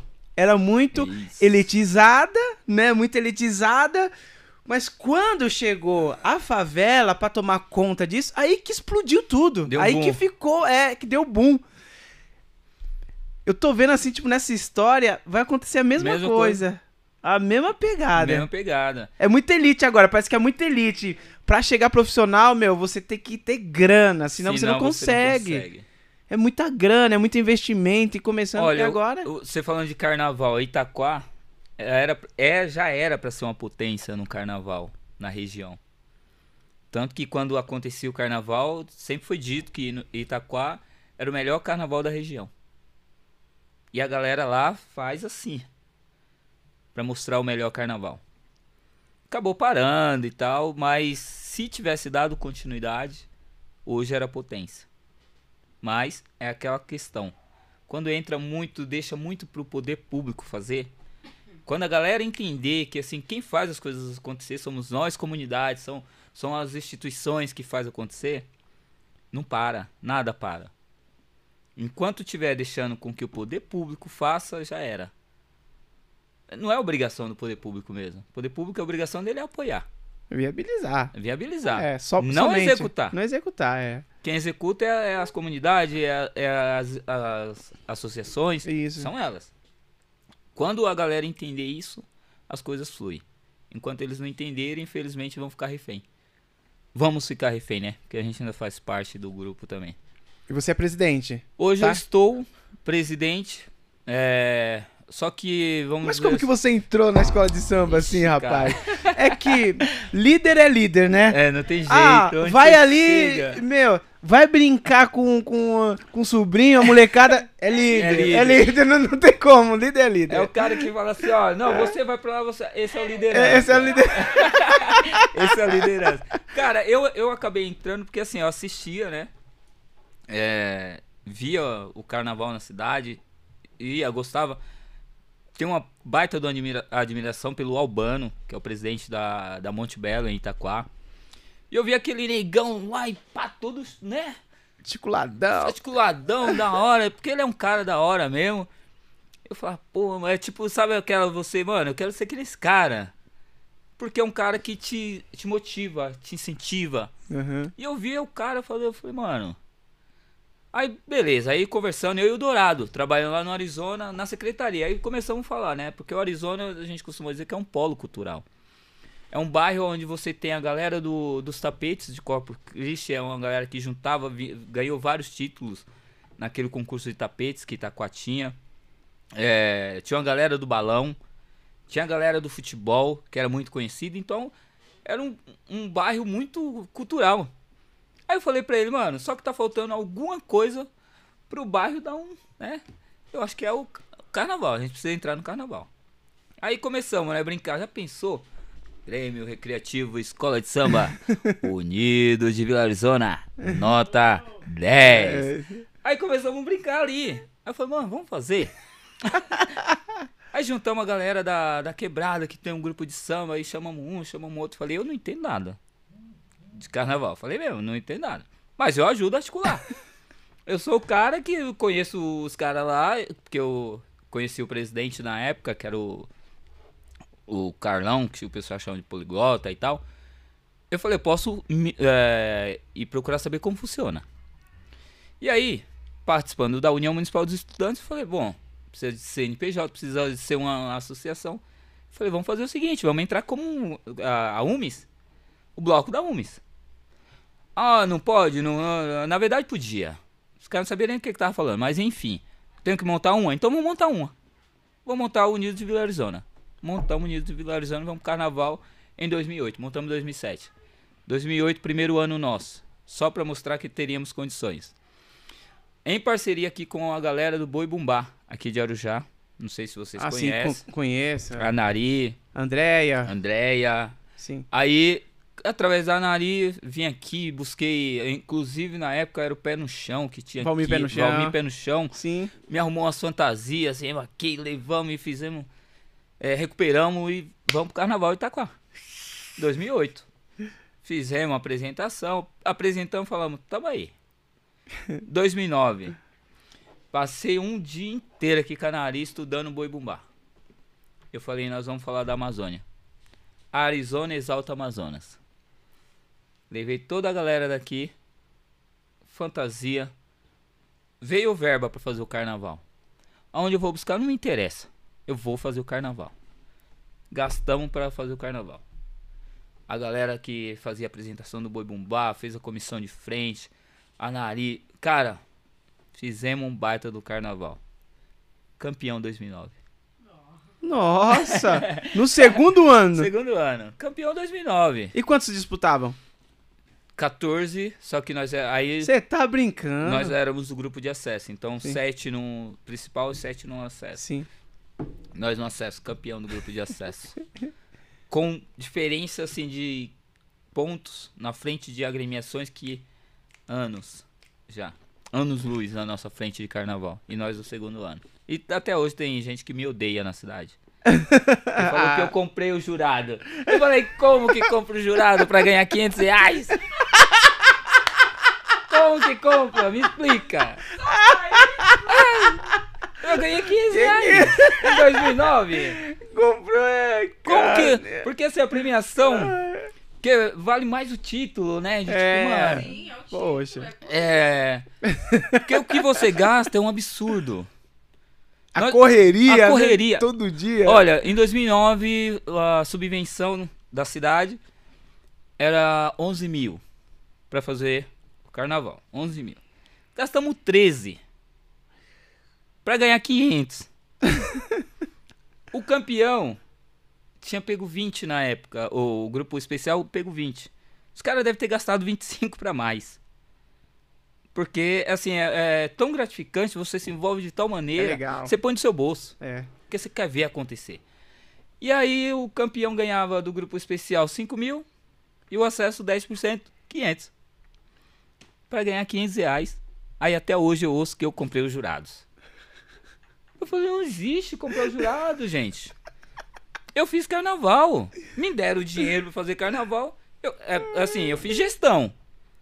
Por quê? A primeira coisa que eu fui procurar saber. Que nem eu falei, eu não conhecia nada. O meu vice, quando fundou a escola do Arizona comigo, ele saiu, se bandiou, foi montar uma outra escola. que é o cara que conhecia, que manjava, que vinha de outras agremiações. Eu falei, ixi, e agora? Vamos nós. É. Metemos a cara. Aí eu peguei a revistinha da FESEC, que é a Associação de Jurados de São Paulo. Eu ia trabalhar e ia lendo. Eu voltava, voltava lendo. Porque eu precisava entender o que que me dava ponto, o que que me tirava ponto. E aí é onde eu vi que assim é possível se fazer um carnaval sem muito escândalo. Porque uma mulher, por exemplo, no regulamento, uma mulher com a genitália de fora, ela me tirava ponto. Mulher o quê? Com Com os... tudo de fora, Sim. Ah, é. ela me tirava ponto. Eu falei, então eu não preciso de uma mulher pelada pra fazer o É, carnaval. hoje é assim, né? É, eu não preciso de uma mulher pelada é, pra mim ganhar o carnaval. Ela vai me tirar ponto, então eu não quero. Uhum. Ah, o mestre de bateria, o mestre sala de porta-bandeira é 10 pontos. Eu falei, "É, então vou investir nesse. Então eu fui trabalhando em cima daquilo que me dava ponto. Se eu tiver que trouxe o menino muito bom, mestre sala, a minha porta-bandeira, ela nunca tinha desfilado. Foi estandarte de ouro. Ô, louco. A Lene.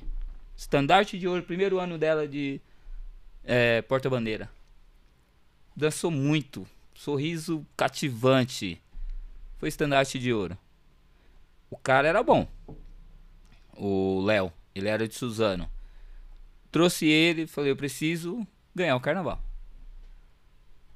Ele ensinou a menina. Aí um, uns Um trabalho de quanto, nossos- quantos meses? Cara, é, quando soltaram a verba já em cima da hora, mas a gente já vinha desde a discussão desde novembro. Entendi. Então pouco tempo. Curto, curto, muito Curto. curto. E uma correria e tal, e corre pra lá, corre pra cá e vamos. É, aí quem acabou ficando como carnavalesca foi até a mãe do meu filho, a Gabriela, é, que faleceu recentemente. E, cara, sabe o que é você virar sua casa, de um, um- fazer da sua casa um barracão? Sofá com purpurina, com glitter, com lantejoso, sabe? Você sentava, subia. Glitter. e assim, você transforma a sua casa. É. Porque a gente não tinha barracão, ne- nem tem até hoje, nem uma escola de samba na cidade tem barracão. E aí foi indo, campeão. Aí beleza, aí passou 2000 2010. É, os caras chegou pra nós na mesa assim, meus queridos, vai ter carnaval. Vocês já estão atrasados. Beleza. E vai nego e pega dinheiro com a giota, pega dinheiro emprestado no banco. Eu fui um, peguei dinheiro no banco, não peguei com a giota pega dinheiro com a giota e vai aqui, vai ali. Todo mundo se enforcou. Carnaval 2010 cancelado. Por que foi cancelado? Todo mundo com tudo pronto. Aquela enchente, Verba. Ah, enchente gente. que deu em 2010. Só que a verba, ah, mas a verba do carnaval Foi, foi, destinado. É, pra- mentira, foi nada. Daí pra cá não teve mais carnaval. Desde 2010 não tem carnaval em Itacoaxetuba. Aí na região eu acho que já faz um tempinho já que não tem. 11 anos. pô. Isso aí quando eu assumi a, a liga, 2013. Aí eu fui eleito presidente. Só que aí, como não tinha carnaval, não tinha muita briga, muita disputa. Ninguém quer é, entidade falida, né? Vamos dizer Aham. assim, pra poder brigar. Todo mundo quer o que tá fácil. Isso é real. E eu pegamos e vamos, vamos pra, pra luta. Eu tinha um carnaval fora de época. Acabou ficando eu e mais uma galera. 2015 fizemos outro carnaval. Ficou eu brigando com o prefeito e o secretário de, de cultura. Porque a galera, assim, quer fazer o carnaval, mas só quer o dinheiro. Mas pôr a mão na massa não quer. E aí, conversa daqui, conversa dali. O cara que era da prefeitura, responsável por contratar o som. O cara me contrata um som pra fazer o carnaval. O cara não tinha um samba no notebook. O cara só tinha rock. Tudo pra ajudar. Aí eu fiz a solicitação pra três dias. Aí vamos pra reunião técnica. Bombeiro, polícia militar, civil, eh, todo mundo. Aí os caras, não, tem que cancelar. Eu falei, por quê? Eu mandei o ofício em outubro. Ah, é que a gente não tem homem, não tem contingente. Eu falei, ué. Mas aí não é Se culpa minha. programar, é. Vai acontecer, tem que acontecer. Vocês pediram para que a gente se programasse. Eu me programei. Eu protocolei tudo em outubro. Então, com antecedência. Vamos lá. Dois dias. Porque eu pedi quatro, na verdade. Falei, dois dias a gente quer fazer. É, mas. é- Dois dias. Aí. No- todo. Um dia só não dá. Porque eu já tinha toda uma programação. Mesmo que não fosse acontecer. Eu já estava pronta a programação. Ah, mas não pode. Aí o cara queria, inclusive, até me bater, porque ele falou que ele ia desligar o som, porque já era 10 horas, quase 10 horas da noite e o pessoal não tinha chegado. E o público tem uma cultura de não chegar, você pode marcar às 7 horas da Não noite. chega, não chega no horário. Não chega. Não chega. E a galera começou a chegar e começou a chegar e ele desesperado, porque ele falou assim que ele ia acabar com a festa. Ele ia desligar tudo. Porque ele tava ali, ele gastou 170 mil. Eu falei, você não, eu. Inclusive o seu salário a gente paga. Ele quase me matou. Ele quase me matou, por Deus do céu. Ele pôs a mão aqui na quadrada e veio. E o meu, a minha arma era o microfone que eu tava aqui, ó. Porque eu que tava apresentando. Eu tava assim com o microfone, tipo, aí eu desliguei. E ele falando, falando, aí eu, quando ele falou, eu falei assim, ah, inclusive o seu salário, a gente que paga. É o secretário de segurança da época. Então, é. Não é, não é fácil não lidar né, com esse meio. É. É barra. Aí eu- ele chegou, o prefeito chegou lá e tal, ele falou assim, é, porque ele tava divulgando fulano, ciclano, que não deu nada. Aí falou, aí o prefeito veio começou a falar, e falou assim, é, mas vai ter que acabar antes. Eu falei, não, prefeito. O ofício tá até meia-noite. Que horas são agora? Dez e meia. Eu falei, então ainda tem um tempo. O ofício que foi liberado até meia-noite. É, mas cadê as agremiações? Eu falei, então, a, a nossa parte nós fizemos quanto liga. Se eles não vierem, é problema deles. Mas o evento tá acontecendo. É, a gente vai precisar conversar. Vamos sim. Outra hora. Hoje não dá, prefeito, pra gente conversar. No meio do evento, não dá. Então é por isso que as- a- algumas pessoas me veem como arrogante. É porque assim, Dedé, a partir do momento que conversamos, palavra de homem não faz curva. Se você falou pra mim, Diogo, você vai vir, vai ter um salgadinho. Eu vou falar, e aí, Dedé, cadê o Cadê o salgadinho? salgado? cadê o salgadinho? Então, assim, cara, eu acho que a, a palavra vale muito mais. Foi isso que eu aprendi com os antigos, que palavra vale muito mais do que um papel assinado. E a partir do momento que eu dei minha palavra, o evento aconteceu em 2015, aos trancos e barrancos. Mas aconteceu. Terminou meia-noite? Terminou meia-noite. meia-noite. Até com os polícias jogando gás de pimenta. Você tá brincando. Desnecessário, porque não precisava. Porque o som desligou, a galera. A galera Foi foi, sim. assim, ó, tipo, Tá dispersando, tá indo embora. sim. Aí eles queriam acelerar. Mas lotou? Começou a lotar? Cara, lotou, tava um público bacana. Sim. Lógico que não era um público do carnaval que a Sim. gente estava acostumado. Aquela galera que, sabe? Mas um público bacana. E aí eh, ajudaram a dispersar com gás de pimenta. Nossa, Foi, cara. mu- foi desnecessário, mas entre mortos e feridos, sal- salvaram-se todos. Aí desci, fui pra ilha, no último dia do, do carnaval de Itaquá, fui pra Ilha Bela, porque lá é domingo e segunda. É. Aí desfilamos pela Padre Anchieta, nós fomos fazer a comissão de frente lá da Padre Anchieta na ilha, fomos campeão na Ilha Bela. No mesmo, mesmo período. E aí foi ca- aí a partir daí também parei, porque falei, ah, mano, sabe de uma? Não vou ficar correndo sozinho. Se Armando ninguém briga quer, é. com Deus e o mundo, com o prefeito, com o secretário, não vou. É desnecessário. E deixei em stand-by. A instituição parada tá em stand-by.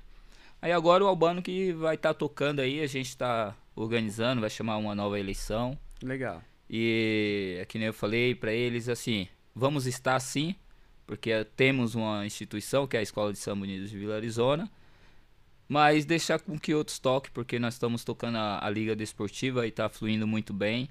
Trabalho bacana, inclusive estamos na Liga Nacional com futebol feminino. É a primeira vez que a cidade está numa competição nesse, nesse nível. É, com apoio é, zero, Como sempre. né? como sempre. Os nossos apoiadores são pouquíssimos. Um deles é o Amigos do Tênis de Poá, que é parceiros nosso. É, o Lucas do Liceu também tá, tá dando uma É força. vereador esse Lucas? Lucas Não, Liceu é vereador, porque ele tomou Ele posse. tomou posse. é. Mas ele está na Secretaria de Educação. Legal. É, os pais né, da- das atletas que ajudam. Fizemos uma vaquinha online. Ô Aline, se você estiver assistindo, manda aí pro o, o link da vaquinha online pra gente já divulgar. E ela Coloca tá aí. aqui, ela, Ela tá, tá aqui. aí? Ela tá, Ela tá aí? Então já manda aí pra pôr aqui no Dedé Podcast a vaquinha online Vaquinha online, né? Vamos ajudar aí, pra gente. ajudar as meninas que tá na Liga Nacional. Então assim, estamos a trancos e barrancos. É, não é fácil pra quem acha que trabalhar com futebol feminino. Futebol já não é fácil. Feminino é pior ainda. Pior ainda. É, todo mundo tem seu dia de estresse, mulher duas vezes mais. Dia que não quer também não quer já era. É, é punk, é punk. Mas eu prefiro trabalhar com o feminino. a responsabilidade, o comprometimento é maior. Elas, quando você fala, vamos fazer, vamos, é só vamos. Sem muito mimimi, sem muita coisinha. É, a molecada não, é, é muito. Muita marra, muito. E às vezes acaba eles se atrapalhando. Eles ao mesmo tempo que não querem fazer. Você treina com elas aqui, ó. E com eles. Que às vezes eu treino os dois grupos juntos. O mesmo que eu passo para elas, eu passo para eles. Aí vamos pro coletivo. Elas tentam fazer aquilo que elas estavam treinando. Eles não. Não. É, é, é interessante, né? é, é muito diferente. delas. Então, assim, Entendi. é, o futebol feminino precisa mais sim de investimento, precisa sim de uma atenção maior.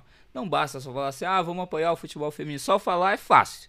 Quero ver você meter a cara É ali. difícil. É É difícil. difícil. E tem quantas meninas lá? E tem muita procura feminina? É diferente futebol? dos meninos. Menino, se eu falar assim, ó, vou fazer uma peneira, vai ter fila. Sim. Menina, nós fizemos uma peneira, vieram poucas. Mas as poucas que foram, Aos poucas que todas foram, jogaram.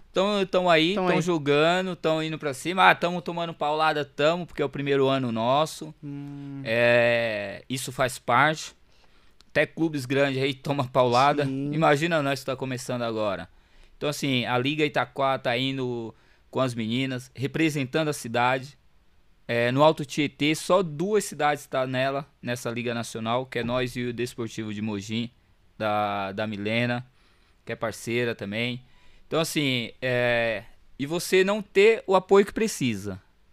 Isso é doído, né? cara? Muito, muito, muito, cara. Porque assim, a gente precisa do apoio, sim.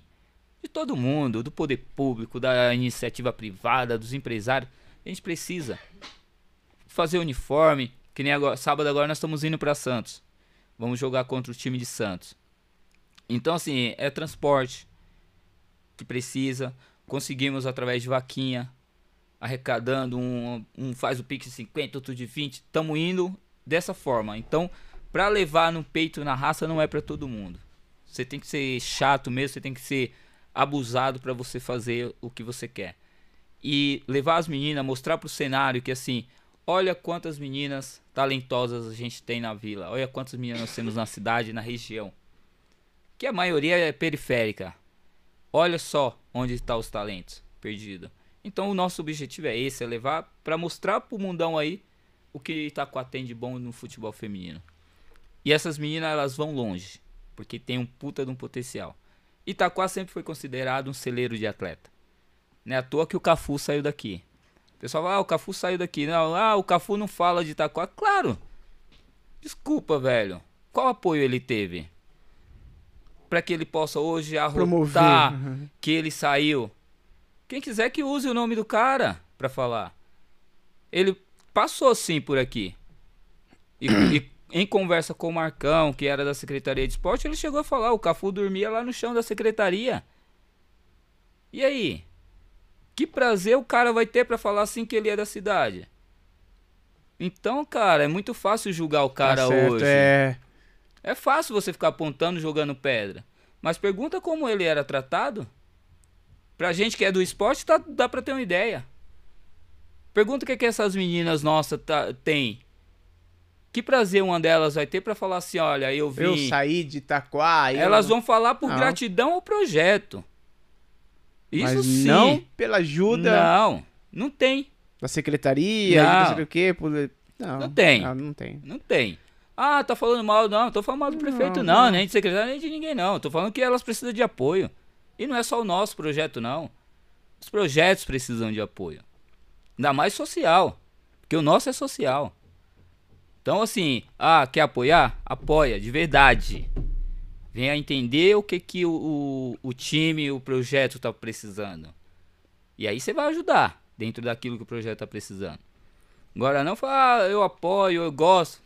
Eu não- gostar de esporte todo mundo gosta. Quero ver abraçar, e falar, Abraçar, é, tô junto. E eu vou falar porque assim, tem vereador, mandei, mandei o link lá. Ô, dá uma força aí pra nós, entra na vaquinha. Nem respondeu, viu a mensagem, mas nem respondeu. Então assim, aí depois tu sobe na tribuna pra falar que gosta do esporte. Ô, nego, desculpa. Gostar do esporte? Qual esporte? Por isso que eu falei. Eu não estudei políticas públicas, eu sou políticas públicas. Eu não gosto, eu vivo o esporte. Não vivo o futebol, eu vivo o esporte. Tanto que a gente apoia o skate, tem uns meninos do skate lá, estamos correndo para poder apoiar. Mas você não vê postagem minha da menina que foi campeã lá. Não postei. Eu gosto, eu curto. Não vou ficar me autopromovendo com a, com a Raíssa, que foi campeã. E aqui a base? E a rapaziadinha aqui da quebrada que tá precisando de um apoio? Potencial da bexiga. Potencial. Então, e o que que tá sendo feito por eles? Nada. Aí eu pegar lá e postar que eu gosto, ó, parabéns, show, da hora. Mas e aí, o que que tá tendo aqui pra nós? O que que tá tendo pra essa molecada do skate? Exclusão? Maloqueiro? Traz eles, aproxima. Vem cá, nego, vem cá. Como que a gente pode ajudar? De que forma a gente pode ajudar? Isso. Políticas públicas pro É, esporte. meu, faz, Simples faz, assim. é, É políticas públicas. faz o campeonato, né? Promova, pra, isso, promova, né? promova. Faz um campeonato, tá ali, meu, saiu um ali, o cara fera pra caramba, ó. Esse daqui, vamos levar ele pra disputar não sei aonde. E isso. Aí o cara sai da, é, de lá da favela, sai pra disputar um outro festival. Aí as molecada, putz, aí vem a questão da representatividade. Cara, eu quero fazer a mesma coisa que esse moleque fez, que esse meu amigo fez, ele, ele mora aqui do meu lado. Então eu, eu quero ir lá Eu também disputar. Disputar. Daqui a pouco, meu, fomenta, né? Vup. E pra gente fomentar, por exemplo, as meninas. Como trazer essas meninas? Eu tenho que fomentar. É. Pô, já que tem um time na cidade que tá indo disputar uma liga nacional. Então por que a gente não apoiar e fomentar para que outras meninas venham fazer parte? Para que outras meninas comecem a gostar, despertar o interesse. Lugar de mulher é onde ela quiser. Aham. Tem uns preconceituosos, ah, futebol é pra macho. Por que pra macho? Tem menina que joga melhor que uns caras aí. Tem meninas Bastante. que põem os caras no bolso. Então respeita. O futebol é pra todo mundo, o futebol é pra quem gosta, pra quem curte, então respeita. Assim como a- as meninas respeita que você joga e joga ruim, respeite elas. É simples. Então, a gente sempre sobe a hashtag. É, lugar de mulher onde ela quiser. Hashtag respeita as minas. Porque precisa de respeito. Mulher, lugar de mulher onde ela quiser. Então respeita ela. Se você não gosta, se você não gosta de assistir, fica em casa. Aí sim, fica você lavando louça e deixa a mulher jogar bola. Tem. Pega essa. É, mulher- lugar de meu, mulher é onde ela tudo. E quiser. acabou. falou tudo, falou Entendeu? Então, cara, é, é um desabafo. tudo. Desabafo. É e bonito desabafo. É porque a gente tá tão pé da vida, Dedé, tão puto, desculpa Sim. o, aí, porque assim, ah, com tudo que a gente rala, aí você vê neguinho só criticar. Que nem assim, ah, foi pra Santos, tomou 10. Tomamos 10 sim. E não tenho vergonha de dizer, sabe por quê? Porque nós estamos fazendo um trabalho pra chegar lá na frente e falar assim, olha, aqui é resultado daqueles 10 que nós tomamos. Nós trabalhamos em cima do resultado negativo. Fica fácil você só ganhar. Fica fácil você pagar de bonitinho porque ganhou. Não, é tanto que eu falei pro Carioca. Carioca é um parceiro nosso também que tem um programa Quintal da Várzea. Falei pra ele, não, pode divulgar sim. Divulga que nós tomamos um 10. Só que alguém sabe da estrutura que a gente tem? Sabe das dificuldades que a gente passa? A gente treina numa quadra é, 25 por 17 e vai jogar numa quadra 20 por 40. O dobro. Diferente. falta perna, chega a hora que falta perna para as meninas. Temos um parceiro da CrossFit Itaquá, o Caio, que nos ajuda com as meninas. Só que assim, o horário não acaba não dando para todas irem. Questão de trabalho, tem menina que vem direto do trabalho, vem pro treino. E o Caio é um grande parceiro nosso da CrossFit Itaquá. Tenta nos ajudar, pelo menos com essa parte física das meninas, dar um preparo. Super parceiro. Mas e aí? A gente precisa de mais parceiros, de mais gente que entenda, que acredite. Eu levei ele lá no projeto e falei, mano, vem conhecer. Eu não quero só chegar aqui e falar pra você, olha, eu tenho. Não, vem conhecer. Ele foi lá conhecer. E aí ele falou, não, tamo junto. O que eu puder fazer, vamos fazer. Mas só que o espaço que hoje a gente usa pro treino não é o suficiente. Aí nós temos uma quadra na cidade que fica no Piratininga. Pouco contramão para as meninas irem. Já vem correndo do trampo, desce na estação aí até pegar um busão que demora uma eternidade. Chega lá no treino, acabou. pelo menos o transporte para essas meninas chegar até essa quadra. Não pesa para a cidade. Não pesa para o empresário. Mínimo, coisas mínimas. Então é possível sim, Dedé, fazer quando se quer fazer. Quando não quer, existem desculpas. O cara que quer fazer, ele dá um jeito. O cara que não quer, ele dá desculpa. Então a gente está cansado de desculpa. Essas meninas estão cansadas de ouvir há muitos anos que o futebol é para homem, que é, é, elas fiquem em segundo lugar. Preconceito. Preconceito. Então a gente está cansado disso. O que a gente quer que ajude. Não quer ajudar, tá bem? Não espere muita coisa delas. E nem critique quando ela não, não quiser falar assim, ó, agradeço a isso ou aquilo. Elas não são obrigadas. Não ganha um real para representar a cidade.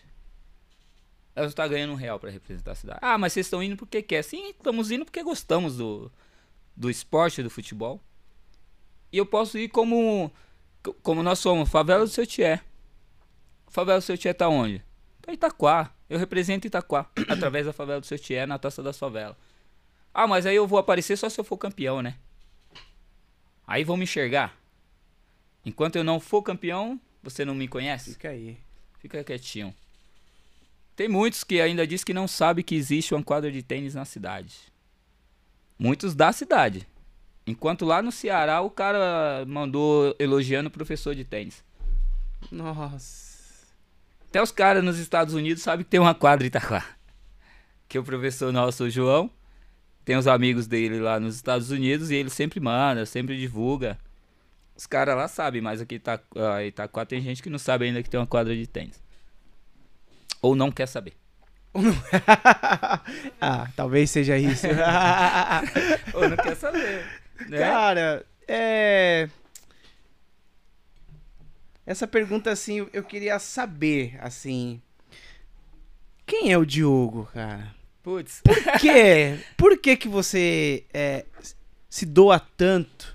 Por que que você tira o seu tempo para ajudar as pessoas? Da onde que deu esse, esse estalo assim? Falou assim, meu, essa é a minha vida. Ajudar pessoas, tirar... Eita. Ah, tá.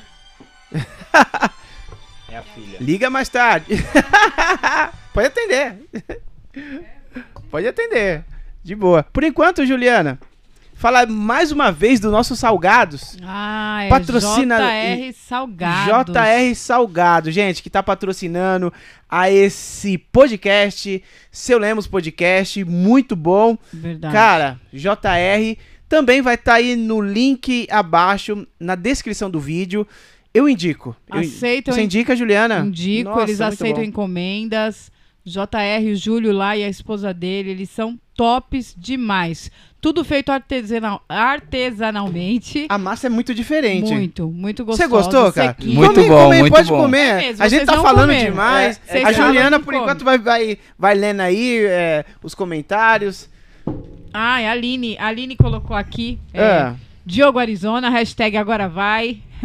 hashtag respeita as minas, lugar de mulher é onde ela quiser. Eita Realmente, é, a gente vê é que a pandemia ela deu uma paralisada na galera inteira, assim, é, em muitos projetos iniciados, em, em projetos assim que, que iam estourar. Eu acho que a Copa das, das Favelas e, e as Minas também jogando, é, a gente meio que parou. Parou tudo isso, mas no, bem no auge mesmo, porque tava na televisão, tava bastante na televisão. Então, assim, isso empoderou muito a mulherada. É né? verdade. E ainda mais a mulher periférica. Eu tô falando mais dela, porque é a mais esquecida, né? É a... Se mulher, naturalmente, a mulher já é colocada em segundo plano, imagine a mulher periférica. Ela é muito mais esquecida. Então, ela tá ali no lugar, né, jogando, é, representando ela mesma, né? É um, são 11 pessoas representando a si mesma e uma comunidade inteira. Então é fantástico. Aí você mim. tem, assim, no Brasil, a Mandinha no futsal sete vezes melhor do mundo. Nossa. Você tem a Marta. A Marta que. A formiga. Monstro. E o futebol feminino não tem valor. Como assim, né? Por quê? Por quê? O que, que tem de errado? Aí o patrocinador só quer patrocinar é, se for o masculino. que nem aquela aquele protesto que a Marta fez de entrar com a chuteira sem patrocínio, porque queriam pagar para ela bem menos do que o, o outro. Então por que pagar menos? Se ela... Batom, né? Ela passa batom lá, Isso. bem vermelhão. Pra mostrar justamente. Você entendeu? Porque assim. O Brasil tem as duas mulheres nas duas modalidades, as melhores do mundo, por diversas vezes. E mesmo assim não valoriza. A Mandinha, são poucos que conhecem também a história dela. Ela teve várias propostas pra ir jogar fora. Mas uma das entrevistas dela, ela fala que assim, ela não foi. Porque se ela fosse, já é tão difícil falar do, do futebol na, no Brasil. E se ela fosse? Seria pior ainda. Então que ela ia ficar no Brasil para contribuir o máximo que ela pudesse. Nossa. E que ela não, não iria por conta do dinheiro. Porque ela não tá ali por conta do dinheiro.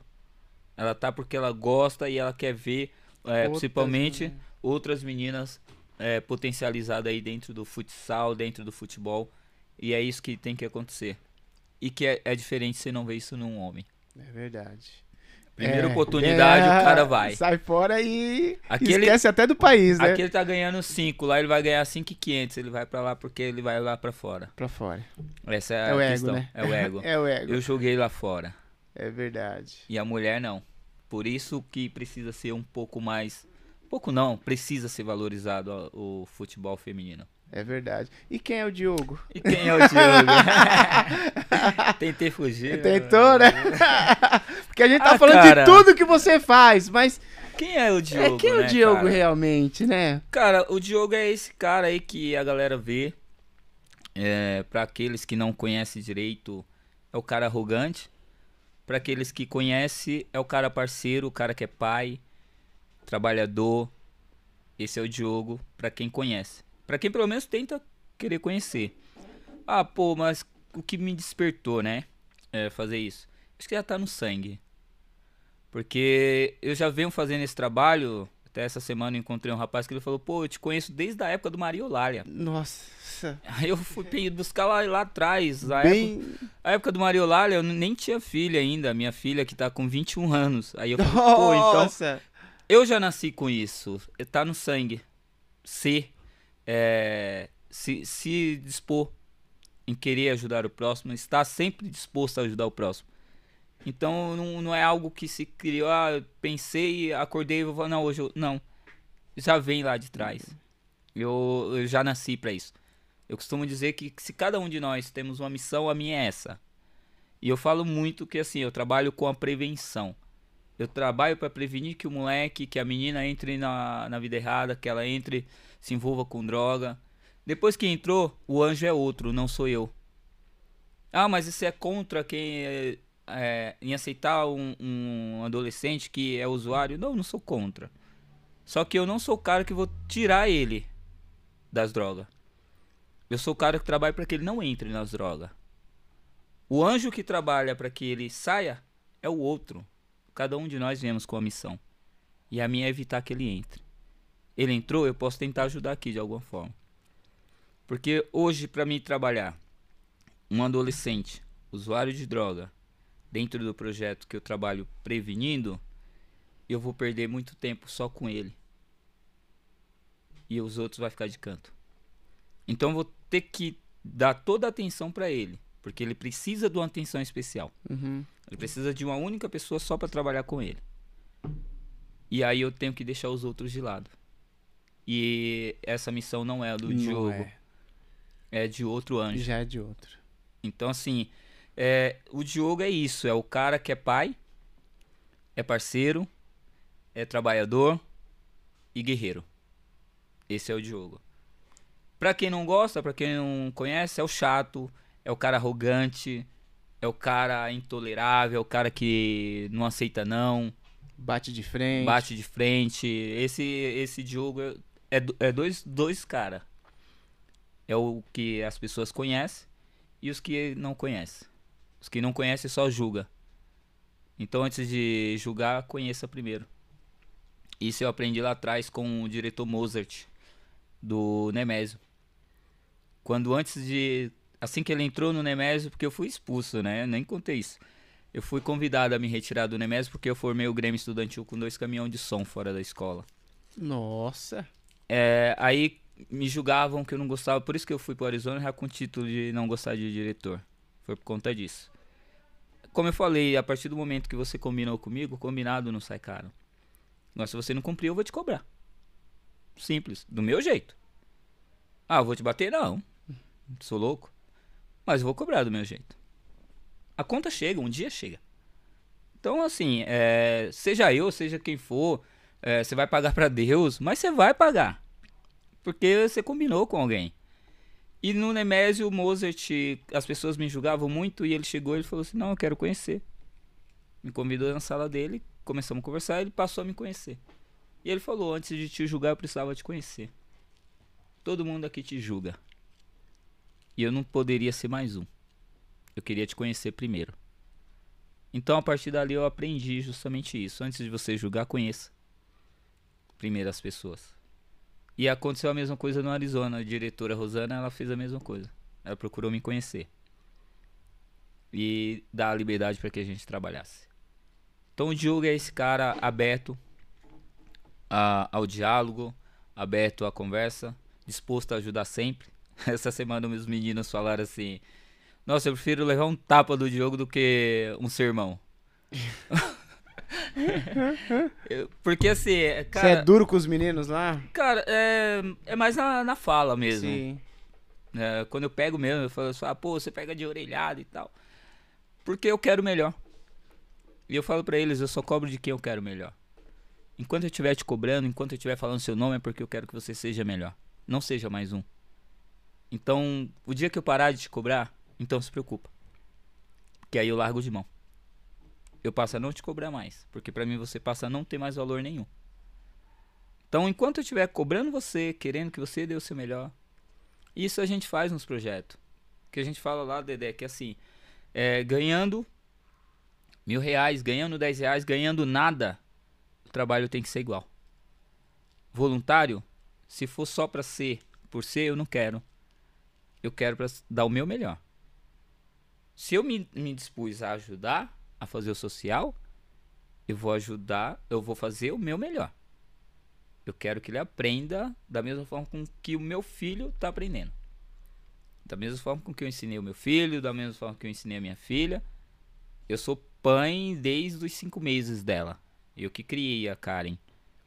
Até um abraço, Fia, tá brava porque não deu tempo de chegar lá pra buscar ela. E assim, eu quero melhor pra cada um. Pra cada criança que faz parte do projeto, pra cada menina que tá na equipe, pra cada moleque que tá lá no, nos treinos. Eu quero o melhor pra cada um deles. Esse é o Diogo, o pai. Paizão, né? Tem, tem deles que chama, me chamam de pai. Porque a gente não. é, nesse meio você não é só o técnico. Você acaba sendo pai, Psicólogo. mãe, pá, psicólogo. tudo. Isso é tudo. Você perder. Aí assim, aí eu costumo dizer, não é perda de tempo. Você ficar ali duas horas conversando com aquele moleque porque ele tá com problemas em casa. Que nem o, quando os meninos me falaram isso é porque eu tava conversando com um adolescente que chegou lá pra brincar. Um abraço aí a rapaziada de terça-feira. Agora que eu lembrei, senão eles vão me matar. Na terça-feira a gente tava brincando e tal, e no final aí teve um, um menino que veio e tava conversando comigo. E ele desabafou, ele começou a falar e tal, ele começou a falar do, da vida dele. As coisas que ele tava fazendo muito de errado e tal. E eu fiquei ali o tempo todo ouvindo ele. E aí os meninos falaram, pô, Diogo, você pegou o menino de orelhada? Eu falei, não, foi ele que me pegou de orelhada mesmo. Porque a gente é aberto à conversa. A gente é disposto a ouvir. E você ouvir um moleque de 16 anos falou que é, tentou tirar a própria vida, é barra Pesado. pesado, ainda mais no. Tanto que tem o é, Setembro Amarelo, né? É, justamente por conta disso, desse suicídio. Suicídio. E as pessoas não entendem quando você vê um adolescente que se matou. Simples. É porque ele não teve quem ouvisse ele. O seu filho, ele precisa que você ouça ele. Perca um tempo, se é uma perda né, de tempo. é, de 10 minutos com ele, de uma hora. Já que você perde com a rapaziada do futebol, a rapaziada da cerveja, da resenha, Até no celular, até perde no tempo. celular você perde tempo, então dá uma atenção pros seus filhos, pra sua filha. Tente entender um pouquinho. que que tá se passando. Deixa ele xingar, deixa ele falar. Dê liberdade para que ele possa dizer o que ele pensa, o que ele acha.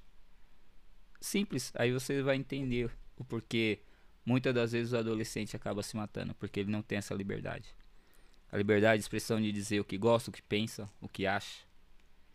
Ele se retrai. E quando ele se retrai, acaba acontecendo o que a gente vê muito aí: suicídio na adolescência que tem crescido aí imensamente.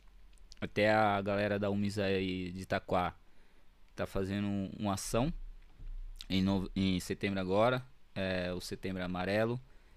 Estão se colocando à disposição para poder ajudar, para poder é, aconselhar se for preciso. Então a galera tá com uma baita de uma ação aí no mês de setembro.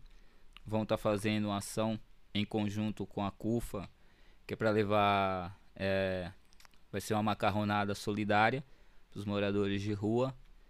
Isso tudo vai acontecer durante esse período de setembro agora. E, e a rapaziadinha da hora, molecadinha até te aconselho convidar convidá-los aqui. Sim.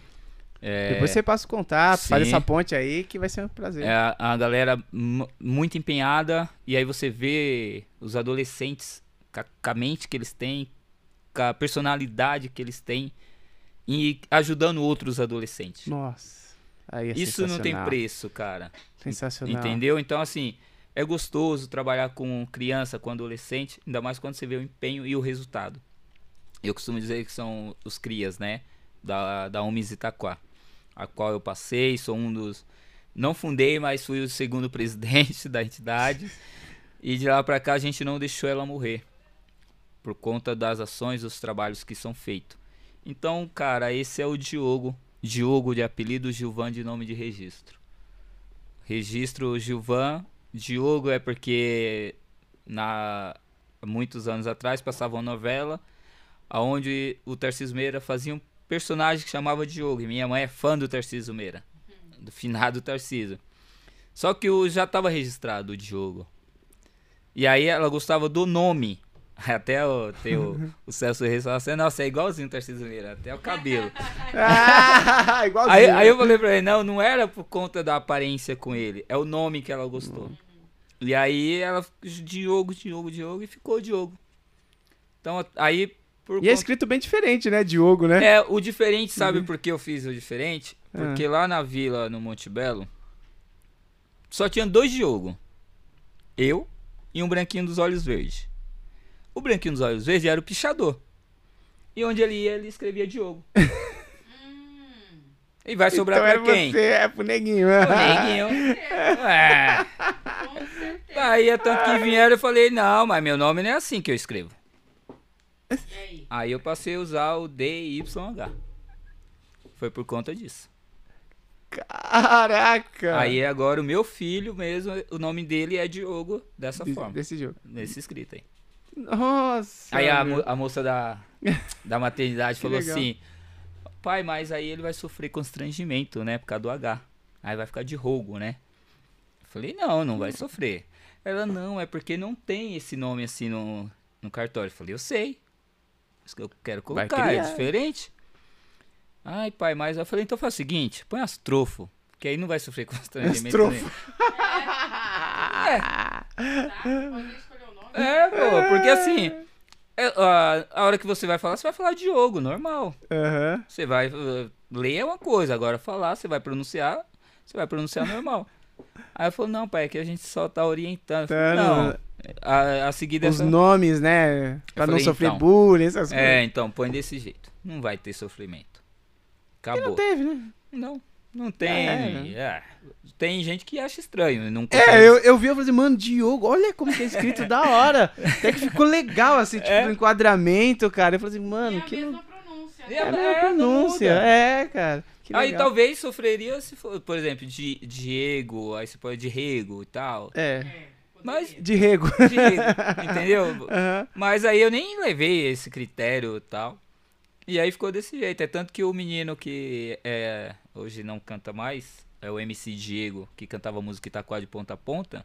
O dele também é, é nessa escrita. Porque na época a gente também procurou e não tinha mesmo. Você podia jogar na internet não aparecia nenhum Diego dessa forma escrita.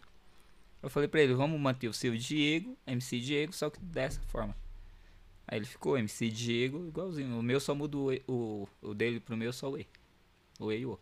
Caramba, meu. Você procurar lá MC Diego, tá quase de ponta a ponta, vai aparecer lá. Que da Igualzinho. hora, que da hora. E é isso, cara. Aí Eu Mano. acho que. Da hora, muito bom, muito bom demais. O bate-papo aqui foi sensacional, né, Juliana? O que, que você achou, Juliana? Muito Desse nosso muito, convidado aí, muito sensacional. conhecimento e essa imersão na- no social é fantástica. Fantástico. É mesmo. demais. Então, pra finalizar a nosso, nosso bate-papo, sempre eu faço duas perguntas. A primeira é: qual a mensagem que você deixa registrada nesse podcast? É uma das falas que eu fiz, né? Eu não trabalho, eu não estudei é, políticas públicas, eu sou política pública. Essa é a mensagem. E faltou alguma pergunta eu te fazer? Cara, eu acho que vocês fizeram tudo. Sério? Passamos pela liga, passamos pelo Pô, você passou escola de samba, quê. É, é assim, são duas falas, né? Eu não, não estudo políticas públicas, eu sou a políticas públicas. E favela não é carência, favela é potência. Essas são as duas frases que a gente deixa aí pra ficar registrado. Meu, parabéns, Diogo. Eu tô. Virei Obrigado. fanzaço aí do seu trabalho. Foi um prazer enorme você ter vindo aqui. E obrigado por ter aceitado, né? Você Que ter, ter vindo. Você sabe como que eu te achei, cara? Não. Quero terminar assim. Foi lá na, na frente do Alto Tietê. Aí, aí eu olhei lá e eu falei assim, meu, deixa eu ver se tem algum, algumas pessoas aqui. Quando eu olhei assim, pô, negão carecão assim, escrito D, Y, Y, é, mano, é, eu vou Esse chamar aqui. esse cara aqui. Eu nem sabia quem era assim. Eu falei, mano, eu vou, vou mandar mensagem, deve ser artista, deve ser o quê. Cara, é muito mais do que artista, né, mano? Hoje eu ganhei, mano, a gente conhecer, aprendi demais com. é, e quero fazer uma visita lá também Por no, favor. no seu trabalho lá, com as, com as crianças, com os jovens, né? E vai ser um prazer. A Juliana também vai. Com certeza. Já estão convidados. É, eu que quero agradecer, cara. E deixa as suas redes sociais. Sim. Quem pode. É, tá fácil. É Diogo DY. Vocês já aprenderam, né? Vocês já aprenderam. Tá fácil, gente. Tá fácil, ó. D-Y-H-O-G-O, arroba gmail.com já era. Mas assim, fica fácil, só procurar Liga Itaquá. Liga Itaquá já. Já acha o Diogo. Ou Cufa Itaquá, vai achar o Diogo. Qualquer uma dessas aí. Colocou Liga Itaquá, sou eu. Vou aparecer lá fazendo alguma atividade, algum trabalho. Pode faz- é, procurar na rede social. E aí depois você acha o Diogo. Diogo. Diogo, muito prazer, cara. Foi sensacional. Galera, lembrando, se inscreva no canal, deixa o joinha, compartilha aí é, essa live que foi sensacional. E também, essa live também vai estar disponível no Spotify, o áudio, só o áudio, lá no Spotify. E também os melhores momentos no nosso canal de corte, né, Juliana? Isso mesmo, não se esqueça. Se inscreve lá, Seu Lemos Cortes. E nesse aqui também, Seu Lemos Podcast. Siga a isso gente aí. nas redes sociais, hein? É isso aí, gente. Muito obrigado, que Deus abençoe. Até mais.